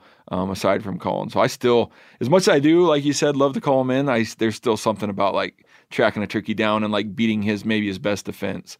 Yeah, You know, you're pretty eyes. sneaky, sneaky hunter if you can sneak up to within shotgun range of a turkey. I'm built for being sneaky. I have the right size and stature to. Just, no, it's it, it's fun. I love calling them, but um, you know, it's like there's there's part of me that still sometimes likes it, especially once they get me a couple times. I'm frustrated. I'm all right, I'm just gonna go track you down and kill you. what uh when we were working on so we set to a project a while ago of doing um because we're all huge like here the us folks that spell real good and are slow uh slow witted are oh boy very interested in turkey hunting and so we hit on an idea to try to start trying to like work up that we would have like a line of turkey calls that and the thing we talk about would be that um I like to think about and in doing it stuff that like gets people up and running. For me, because earlier I was telling the story of just trying to like figure it out, you know, and learn how to be like basically proficient. Because you could be a phenomenal caller. Like I was talking about guys up being a phenomenal caller, but I'm almost kind of surprised by the fact that every spring I, like dumbass me, like every spring I'm able to kill a handful of turkeys. by a combination of um, understanding the birds, working the habitat, right? Like taking their mood, but also just being able to do the, the like at the right time, the right amount of calling, you know, and that's been hard to learn, man. Yeah. And I think to the, and and learning how to like just get like basically proficient at calls can be a challenging process. For sure. Um, I, I like try to be pretty open about the fact that like it's not like I just pick them up and kick ass, but I've got to the point where with the right stuff, I can make the right noise and kill turkeys. Yep. Yeah, and I think that's that's important to, to note is you know, everybody picks one up and they need to be the best. It's like is you know is the interview earlier. You just need to. I, I think cadence is important, and as you mentioned, you know, being in the right spot at the right time, making the right decisions, um, being you know extremely patient. Like I'm not very patient, and so it's it's ruined a lot of turkey hunts for me, or, or where I would have been successful quicker. But yeah, I don't think you need to be able to pick these up and be the best caller out there. You don't need to be, you know, willing or able to go, you know, take first or second on the stage or whatever it may be. You just need to be able to make the sounds and, and be more confident in making the sounds. That, that Um, was the that's point I wanted to make, man, is uh, getting to that level of confidence where when you're in a good situation, um, having the confidence to then do what you need to do. Yep.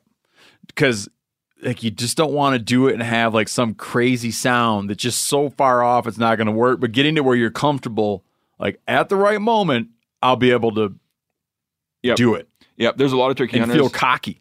Yeah, I think a lot of guys will get set up and they're so scared to make a sound. They're like, "Well, we'll just take our chances. Like if that bird decides to walk by, we'll kill him. If not, we're just not going to make a sound." You know, um, and they'll just be silent. And I'm like, "Well, you at least need to get to the point on whether it's a box, a pot, like uh, you know something. You need to be able to at least make a sound so that bird knows you're there and, and draws their attention to that spot. Otherwise, just sitting there, you know, your chances are are really low. I think I'll, you know I'm actually wearing my meat eater T-shirt right now that shows the probability of a turkey just walking by you if you do nothing.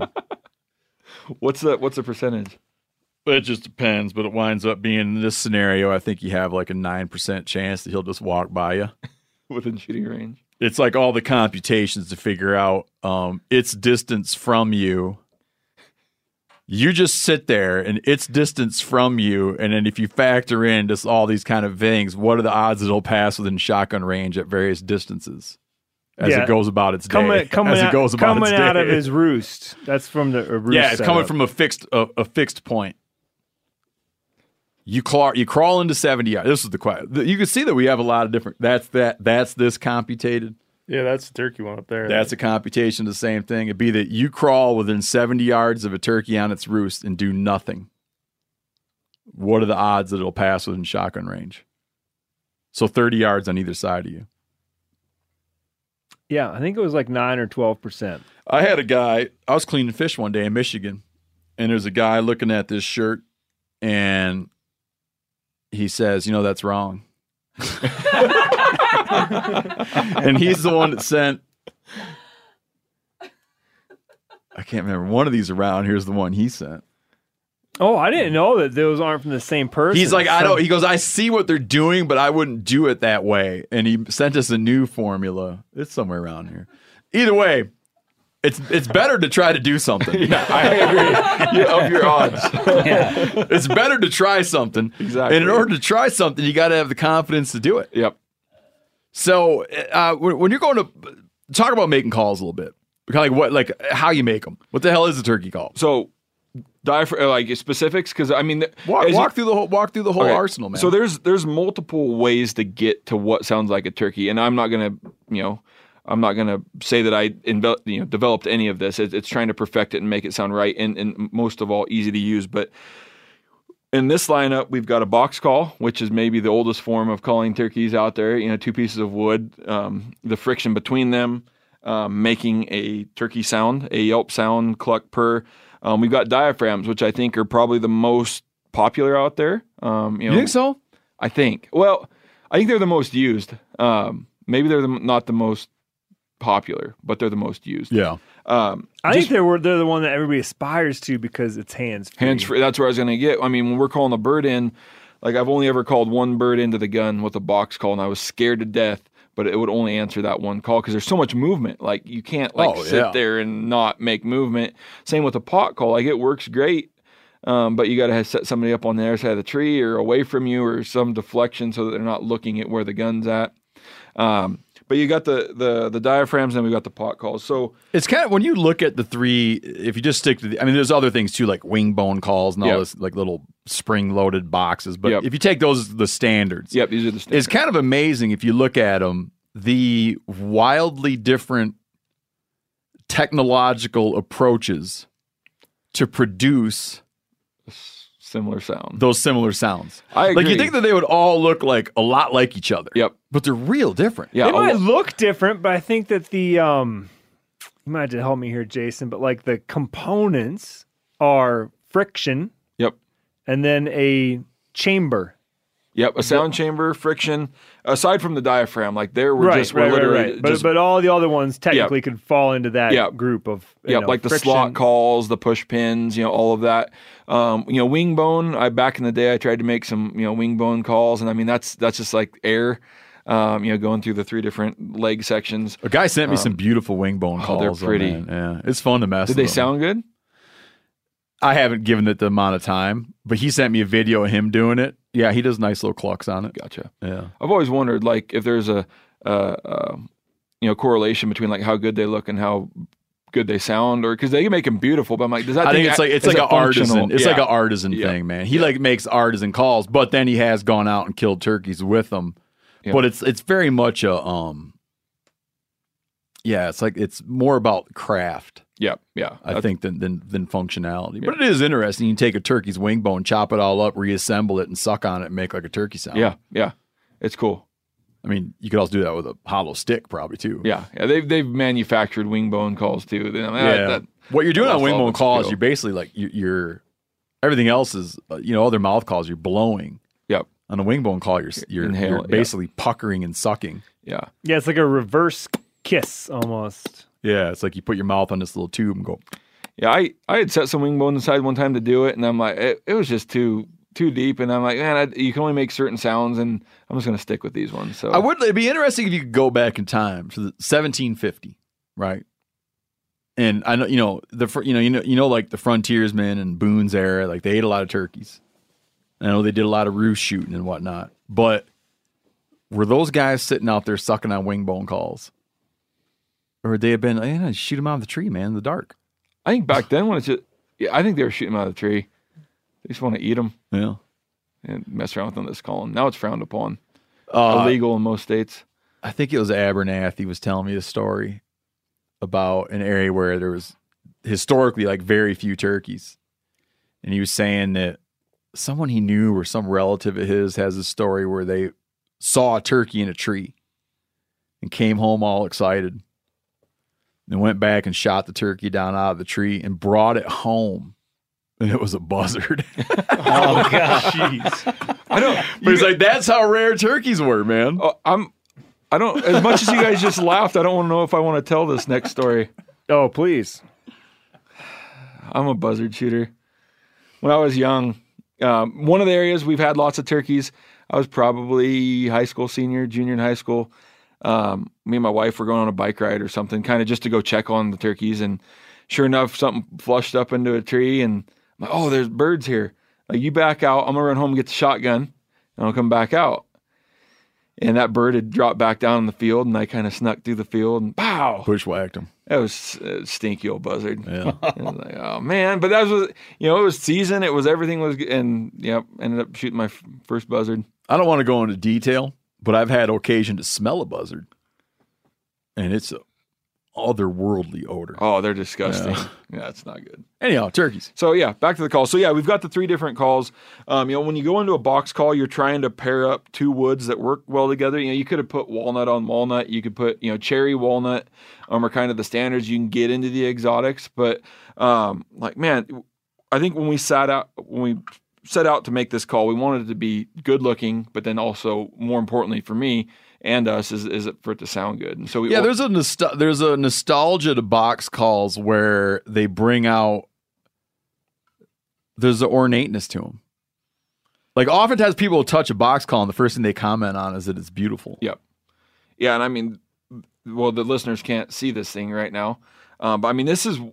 I keep my ear turned to the turkey world and like pay attention to box. Like this thing is is a piece of art, the one that we put together, and it and it more importantly, it just sounds good. And so, um, as Steve mentioned earlier, like one of the things you have to do to get this call to operate is you need to get the lid to grab to the sidewall uh, of the box.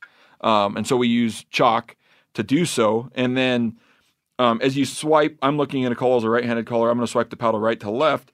It will make contact higher up the box. Um, so you need that to be a little bit thicker because we need to get less vibration out of this sidewall.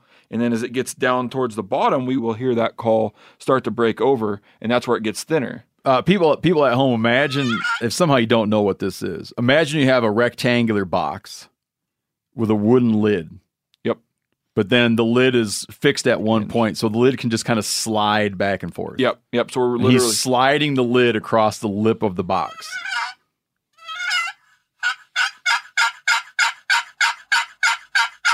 Oh, man. And so yeah, gets me downright excited, man. Yeah, sure. and then not to pat myself on the back, but these things come out of of some you know some routers, some 3D routers as close as possible. But there's no when you're building a call out of wood, it's not like this latex, which I can take every piece of latex, spec it out. Oh yeah, it's 0.003 inches exact. It's uniform. Wood is wood.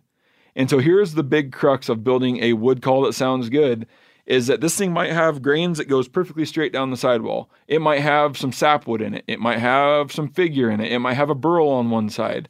And so here I am after they all come off the machine. You have to literally tune one of these hand by hand, you know, one after another, each side by hand to get it both sides to run like a turkey. What does that process look like when you're doing that? So I get it's kind of like if you can imagine me being very angry at first. Um, because I'm gonna I'm running the box way harder than I should. I'm really just trying to get that chalk to like bite into the grain and really just like fill the call up with chalk. And then you're listening like as you do it over time, you you get a pretty good ear for it. Like if it sounds like it's scratchy, like the box call I have is not tuned on the left side. So if I start to hear like wood versus wood, like a scratchy, it's typically in the paddle.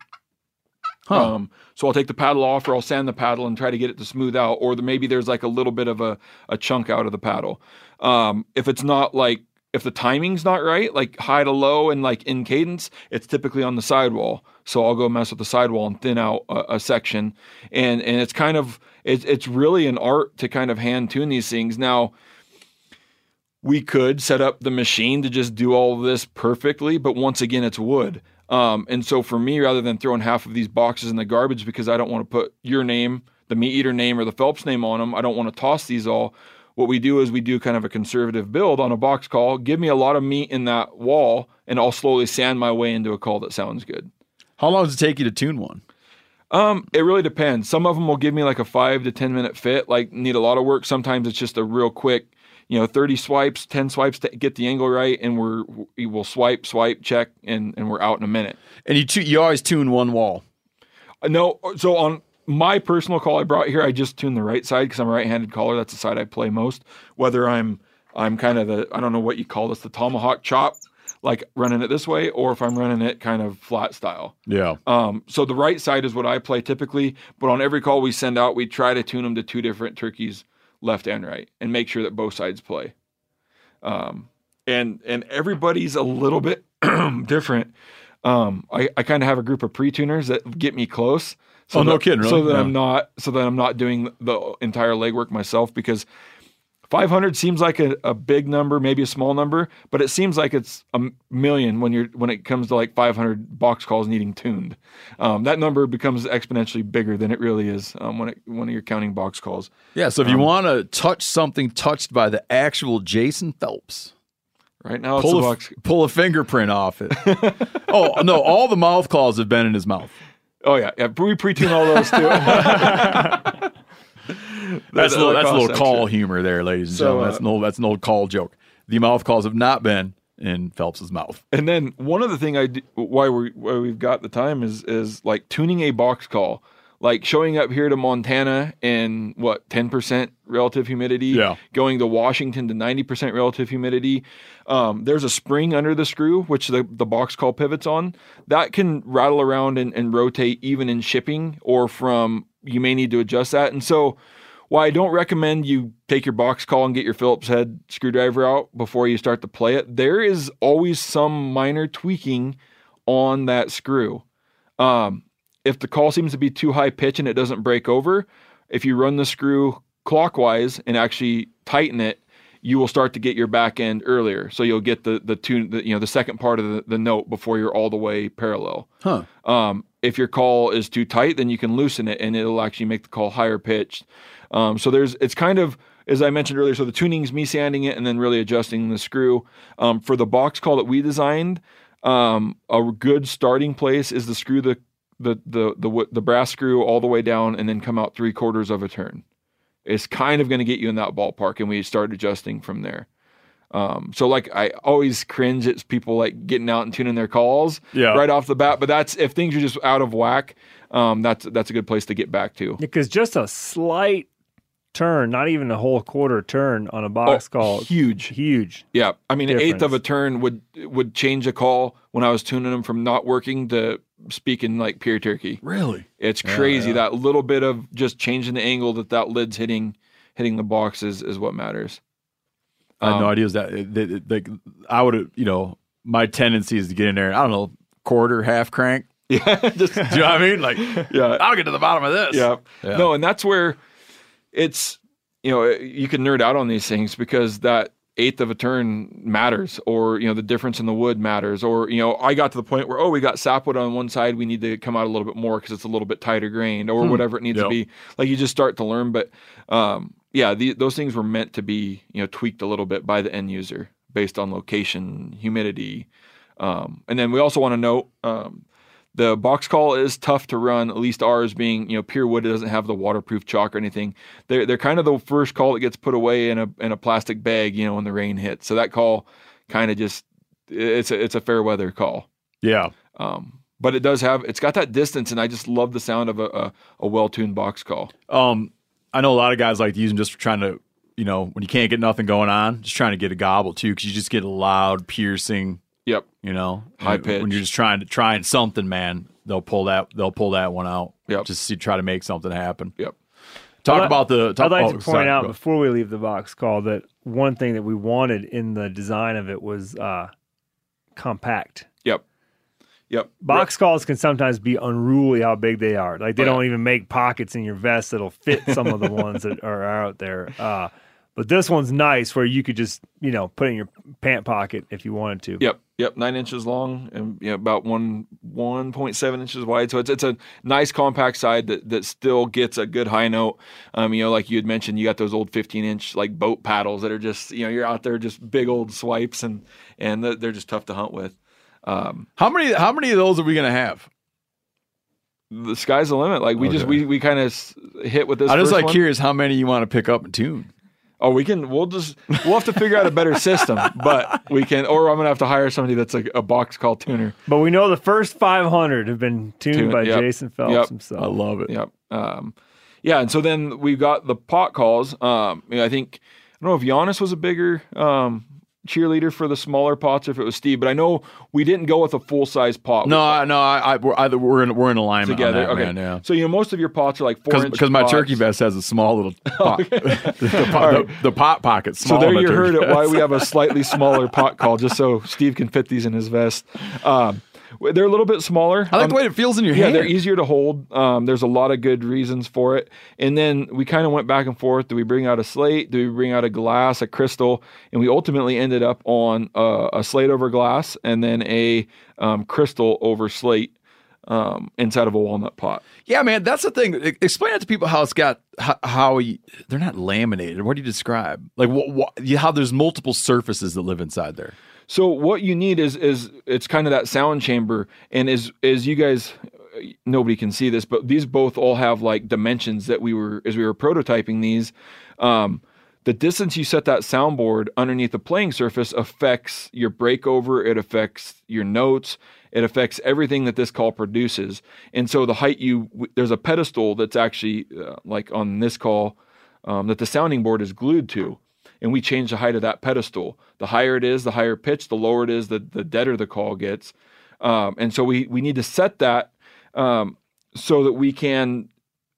I don't know what how you everybody's kind of got the own, their own place they play on these, but I play on the edges. Yeah, so the edges, I would say on most calls, you probably come in like a half inch off the edge. Yeah. you know, kind of as a, and so that's where I played and kind of tuned all these calls to where most people will play on that perimeter, but you know, a little bit off the edge. Um, and so you're just kind of trying to find two surfaces that complement each other. You know, there's aluminum, there's there's uh, you know people use real wood soundboards. Um, there's all kinds of of soundboards and and tops that you can play with. Um, but crystal's really consistent. It gives that sharper high note, um, and then it kind of comes down and hits that slate, which kind of gives it a more mellow back end. Um, versus the slate, it's got that mellow front end, but then you use the glass to kind of give it a little bit of a of a pep. And so it's we tested a bunch of these glass crystal slate, and I think we just wanted to kind of stay with the the typical, at least in the start, um, a, a good glass slash crystal call and a, and a good slate call. I always carry two, Yep. and that's that same configuration because one, I leave stuff laying out in the woods. Yep. And then I got to go back and try to find that tree where I was sitting. um, and that keeps me busy while you know I still have something in my arsenal when I leave one laying out in the woods. And two, the rain issue is different because when you get traditional, like you know, slate, like traditional, it's like slate, like out of the earth, right? Yep. When it gets wet, it's hard to monkey with. Yep. Um, glass is uh, or, or you know, the crystal surface, you can just like dry that thing off. Yep. Or if you have a waterproof striker or an all weather striker, you can just keep playing that thing right through. Yeah, so it's a little bit bulletproof. But so then if the I, crystal's wet, as long as your striker's a waterproof Yep. striker, it'll still play. You ever see crystal with an aluminum, like with an aluminum striker? Mhm. Yeah, it doesn't matter. But I mean, they're so easy to dry; it's not an issue. Yeah, I mentioned this too. I've even taken, like, I've even held mine up, just taken a lighter and just flick Dried the the- lighter under there, and that thing's back to Yep, brand new, man. Yep. Yep. So you can you know play that, and then you know prep's a big thing. Like we're sending these calls out non-prepped. It's like well that's a huge part of you know whatever way you scratch or prep the call, you want to run the striker in the opposite direction. You know, not with the scratches. And so inside these calls, it was very important. I think you called me up and said, "Hey, we need some sort of instructions in here." And so now when we ship the calls, like we will give very detailed instructions about the approximate location. You know, if it's a crystal, you should take the, you know, provided uh, conditioning stone. If it's a slate, you know, use the, you know, provided scouring pad. Um, and we give exact locations on on where to scratch the call up to, to get that good sound. Yeah, like meaning if you open, like if you open up one of these crystal calls and you take your striker and you're like, it doesn't work, like it won't work. You have to create an abraded, like sanded spot, and people will kind of hunt around on there, and it's it, it's never gonna be the same for two people right? Like, because just everything about sort of how you hold your hands, your configuration, how you work the striker it's never going to be the same for two people. So you're going to, you might explore around and find a couple little different spots that you like um, to get the sounds you want. And then on top of that, you'll sort of learn what you can get away with in terms of how frequently you need to refresh it. But things you got to figure out too is if you, even if you have like, if your hands are sweaty, if you got you know just your natural oils, skin oils on your fingers, yep. you get that stuff on slate, man. It's like tough. Yeah, Tough to and, and so you kind of learn how to. It's good just to learn how to do it because it's not like you prep it once and then that's it. Even if you even if you got this call and you open it, it's like oh, it's pre-prepped. There's still maintenance. Yep. Like when I sit down in the woods in the morning, man, before I do anything, I'll be sitting in the dark. Before I do anything, I'd go through my little conditioning ritual. Yep. To make sure that thing's ready to start Yep. cranking some noise on. Yeah, and like before you make a sound, like you know the striker tip, it'll eventually gall up just from running through some of that. You know, you try to clean it off, but it's like you know you scratch it in your scour scour pad just to make sure that that thing's ready to go, so you don't you know slide a. As you mentioned earlier, when the the call's not conditioned, if that once that striker doesn't have any bite anymore either, you'll just kind of slide across the call and it it won't produce sound. So there's we provide all of that with these calls so that they can be conditioned instructions and make sure that you know the call will run right. Yeah, you get like salami grease on the end of that yeah, striker. it's done. Yeah. I don't understand. When my kids take one and run around the house with it for an hour, it never works. I think it's just I think it's just their greasy little hands. They're, they're done for life. But yeah, you got to take like a mill off the end of that striker to get it back to life. I think they got it up their nose and stuff. I don't know what they do to them. Man, they make them not work. So yeah, the, the conditioning thing and it, the, like the crystal call, man, it's got like a it's it's beautiful. It's got like the the the soundboard has a design. Yep. Um, it's like it's collateral damage. I mean, you're going to obscure the crystal and obscure the thing when you start Yep. monkeying with getting your Yep. thing. The slate is way different in that the same thing you use to wash your dishes, but you still got to wa- You still got to take care of the surface. Yep. Yep. And one thing, I mean, these specific calls, like we laser etch the slate, like they're gonna they're they're gonna get damaged in the in the prep of this call, no matter what you do.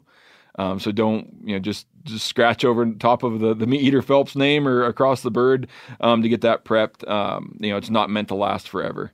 For me personally, um, in my kind of calling, you know, wanting to learn how to like kill turkeys good, I wound up having I I think in terms of labor versus output, practice versus output, I had the greatest advances learning how on pot calls. Yep. Where um, you know, a box call they're great. There's like very good turkey hunters that just use box calls, right? But they're they're, they're loud, they, which is one of their big selling points. Like, volu- you know, they have a high volume, um, and some people can get a lot of, some people can get develop quite a vocabulary with it, but anyone could pick one up and start making like a, a, a loud yelp. Yep. Not anyone, most people. Learning the rest of the vocabulary is a little harder, and learning how to do just subtle sounds. Like, you know, you got a bird hung up at 50 yards and you can't see him good, and you're sort of trying to make something happen before something goes wrong. It might not be the best bet just to be like, yeah, yeah, you know. Yeah. You're just kind of telling it you're here, right? And trying to keep it around. Um, I, I think that in the time I spent messing with it, I was more quickly, I was more able to learn how to do the basic calls like here's a yelp, here's a cluck, right? Here's a purr on that on that medium over other things. And then I, I in my mind, for me, like the the real master, like the thing that's like the most alluring is you learn how to mouth call. Yep. Yep. That's kind Then you could do the entire vocabulary and never move your hand. Yep. Yep. And but so- that's like the kind of thing you got to dedicate yourself to. Yeah, I, you know where the pot call, as you mentioned, you can pick that up, and I think anybody can run it within about five minutes of in, instructions, or at least start to sound like a turkey. Like the mouth call takes some some dedication. No, you got to be like, you know what, man? I'm going to spend years. Like, I don't mind. I'm going to drive around in my car, drive around in my truck, and I'm going to learn how to do this. And then when you get there, like, you're there. Yep. You know, but it's a journey. Yeah. To learn how. I mean, and and you know the crazy thing is us being elk guys and turkey call guys. Like, I don't know what it is, and I wish I could figure out what it is. But we get, guys, hey, I I can run this elk call, but I can't run a turkey call, or hey, I can run the turkey calls, but I can't run your elk calls. And it's like, you know, but ultimately, as you had alluded to a little bit earlier, is you know these calls we want to design calls that were easy to use but then also calls that the very experienced caller would be you know happy to use and, Yeah, and so yeah. it's it's tough to kind of strike that you know and we develop it through materials through the cuts um, all of that and so um, you know ultimately we brought out four turkey calls. They come in a three pack which is yours which is a Jake Brake steve steve Rinella Jake Brake love that term Jake Brake yep. Um, we've got Love them Jakes.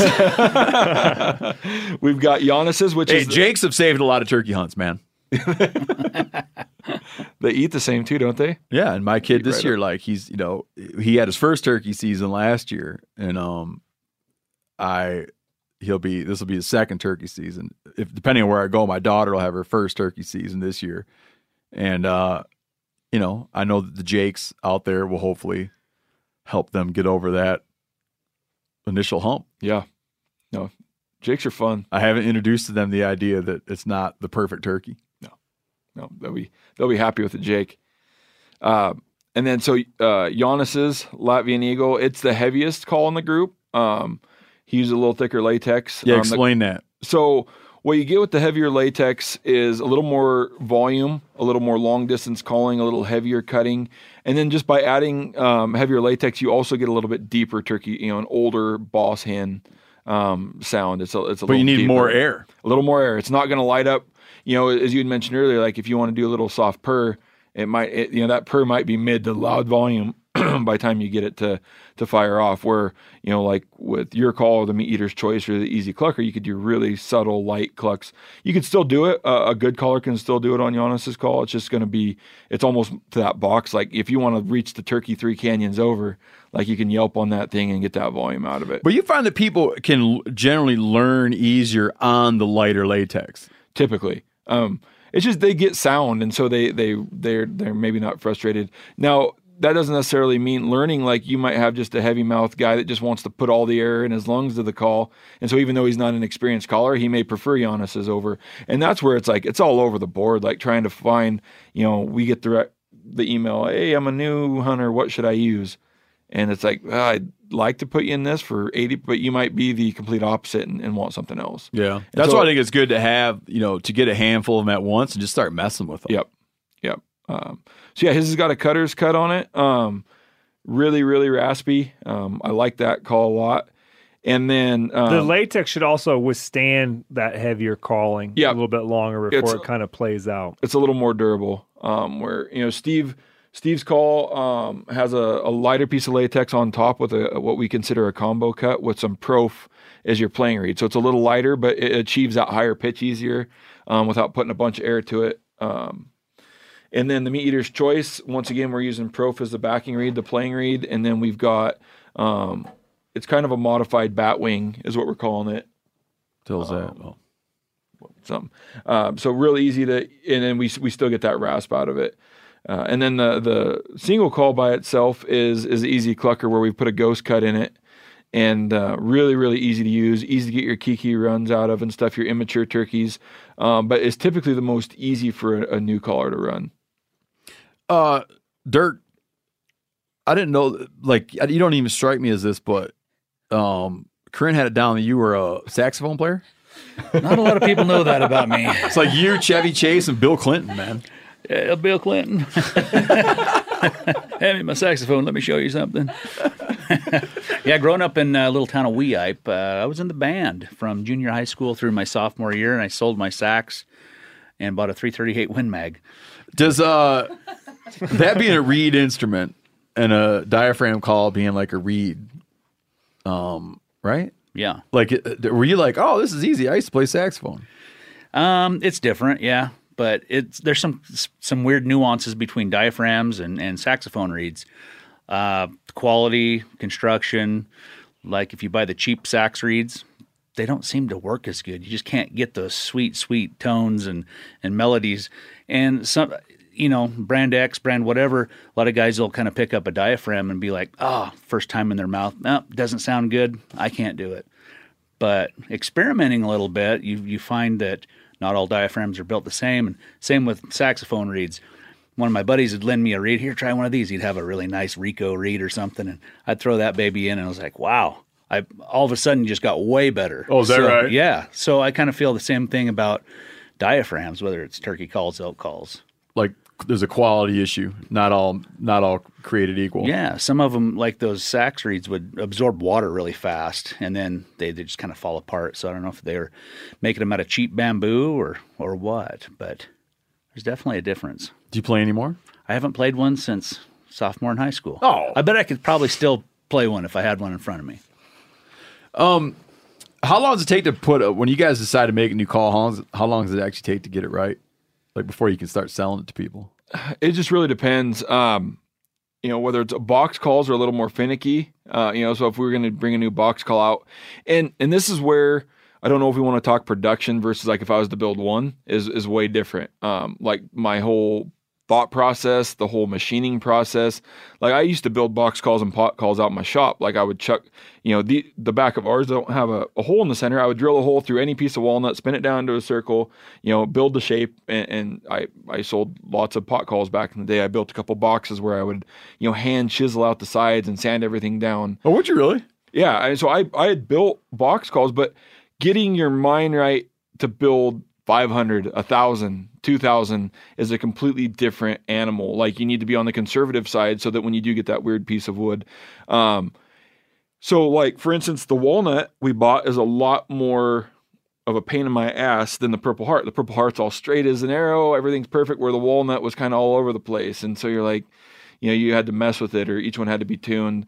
Um, you know, in the future, I think we will buy a more select grade of lumber, so we're not dealing with knots and, and issues, um, especially when it comes to calls. You know, some of these calls are beautiful because they do have a swirl here or there, um, but for for um, you know music instruments, um, we should probably stick to the.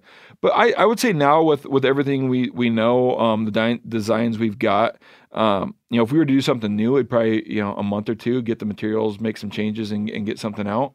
Um, these Reason- I'll tell you. I want to tell you why I'm asking, but now you're making it seem like it's not a good idea. I want to do a thing where we find a tree that we really like, chop that tree down, right, and then go through, take people through the whole process. Where we mill it, dry it, right. Yep. And then out of that will come box calls. Oh, yeah, we could do that, no problem. And you could get a box call that you've watched it from the tree to the call. Yep. I think we do it. A series of calls that comes from one tree. How many would we get off one tree? A black walnut, if it's old enough, a lot. Huh. Like a lot of uh, you could you could do this whole production run out of uh, one big black walnut. Really? Yeah. I know just the place. Perfect. I, I think we have. A, And Seth used to he'd be able to grade it because he was trained up in forestry. Do you know that? so I want structural selector better. Black walnut's the money tree, usually high in value. But it- but yet it's I'm like not the- gonna tell the guy that we're getting it. triple triple stumpage. My, That would be uh, timber timber trespass. Uh, Seth worked on a thing one time to where stolen trees. Explain this, Seth. Yeah, we when we were when I was in college, we had a we did like this. It was I forget what class it was in, but we had a lab where we like there was a timber. It wasn't actual timber trespass, um, but we like mimicked a timber trespass where someone like a logger had gone onto the neighboring property and cut a bunch of trees, and then you have to go in and like measure indentations in the soil when the tree was dropped and just try to figure out how much volume was taken. Yeah. Yeah, it's like uh, um, what's that word I'm looking for? Damn it! It's like a word about crime. Forensic. That's the word. I'm forensic, for, forensic forestry, dude. Yeah. There. Yep. I'm gonna write a book about that. if you're hearing this, you can go to the meat eater, the meateater.com slash Phelps. All right. And you'll see all of what we're talking about. And we have videos about them all. Um, you can, we show them the materials they're made, how they're used. We have videos of us using them. Like the whole thing is explained out. But then um, they go on sale March 4. And if you want to find out about Jason and Dirk Dirham here, you can go find those guys at phelps.com whenever the hell you want. Can I give a shameless plug? Please. Don't add the Maverick to your cart. I'm trying not Hey now, to get what? beat by Dirk's personal call. So add that pink signature elk call to your cart while you're there buying your turkey There's no mer- mercy purchases for you, Jason. I'm sorry. So yeah, you guys have a run. Who's actually winning this? Uh, we're not gonna. The results are still out. We're It's not a gonna talk long-term about- battle. Yeah, oh yeah, we're not going to talk about the short term battle that we're in. well, do you give um? Because I know you guys have like your own allies, like people who follow your own like signature elk calls. But can't you just give better treatment of it on the website because you have control of that? yeah, I'm going to start like kicking in a lot of pink sales, um, ch- cranking the price up on them. We're going to control it. And, and your color is pink. Oh yeah, Yeah. It's, a, it's a new black. if you see a guy open his mouth and it's a what color, Dirk? Red. Red. Red. It's a I know he's- I That's know been in Dirk's mouth. Yeah. All right. So again, go to, ch- ch- check all this out because this is this is interesting. It's been a really interesting process. We're super proud of it. Go to the meateater.com slash Phelps. And like I said, you'll, there's a smorgasbord, a smorgasbord of salient facts, a smorgasbord of videos about the calls. Um, you know what's funny? When we were filming those, I was getting, I had a gobbler ripping. Did you really? Yeah. In a place where there are no gobblers. Well, they're there a little bit. That's how good they are. You I'm, get 'em- point, I'm trying to point in the right direction. And then Where later, and then later that, e- north. That way. later that evening when you guys wrapped, you probably had all the They were all turkeys there. No, there's uh yeah, we had a gobbler ripping those fun middle of the damn winter. Um all right, go there, check it out. March 4, go buy some. Have some fun this spring. Thank you guys. Welcome aboard. Thanks for having us. Thanks. Jason Phelps, Dirk Dirham, famous saxophonist, turned turkey caller. Just think your saxophone is in some pawn shop right now. It is. Yeah. Definitely. All right, guys. Thanks a lot.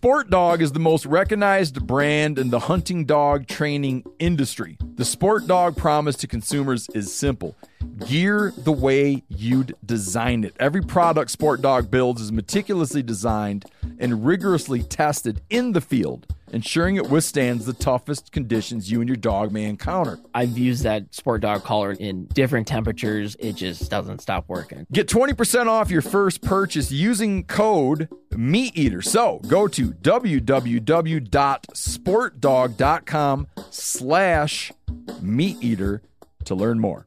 This show is sponsored in part by BetterHelp. It is a simple truth. No matter who you are, mental health challenges can affect you, and how you manage them can make all the difference. That's why everyone should have access to mental health support that they need and that meets them where they are and helps them get through challenges. BetterHelp provides online therapy on your schedule. It's flexible, it's simple to use. You can connect with a licensed therapist selected just for you. Learn more at betterhelp.com. That's better, H E L P.com.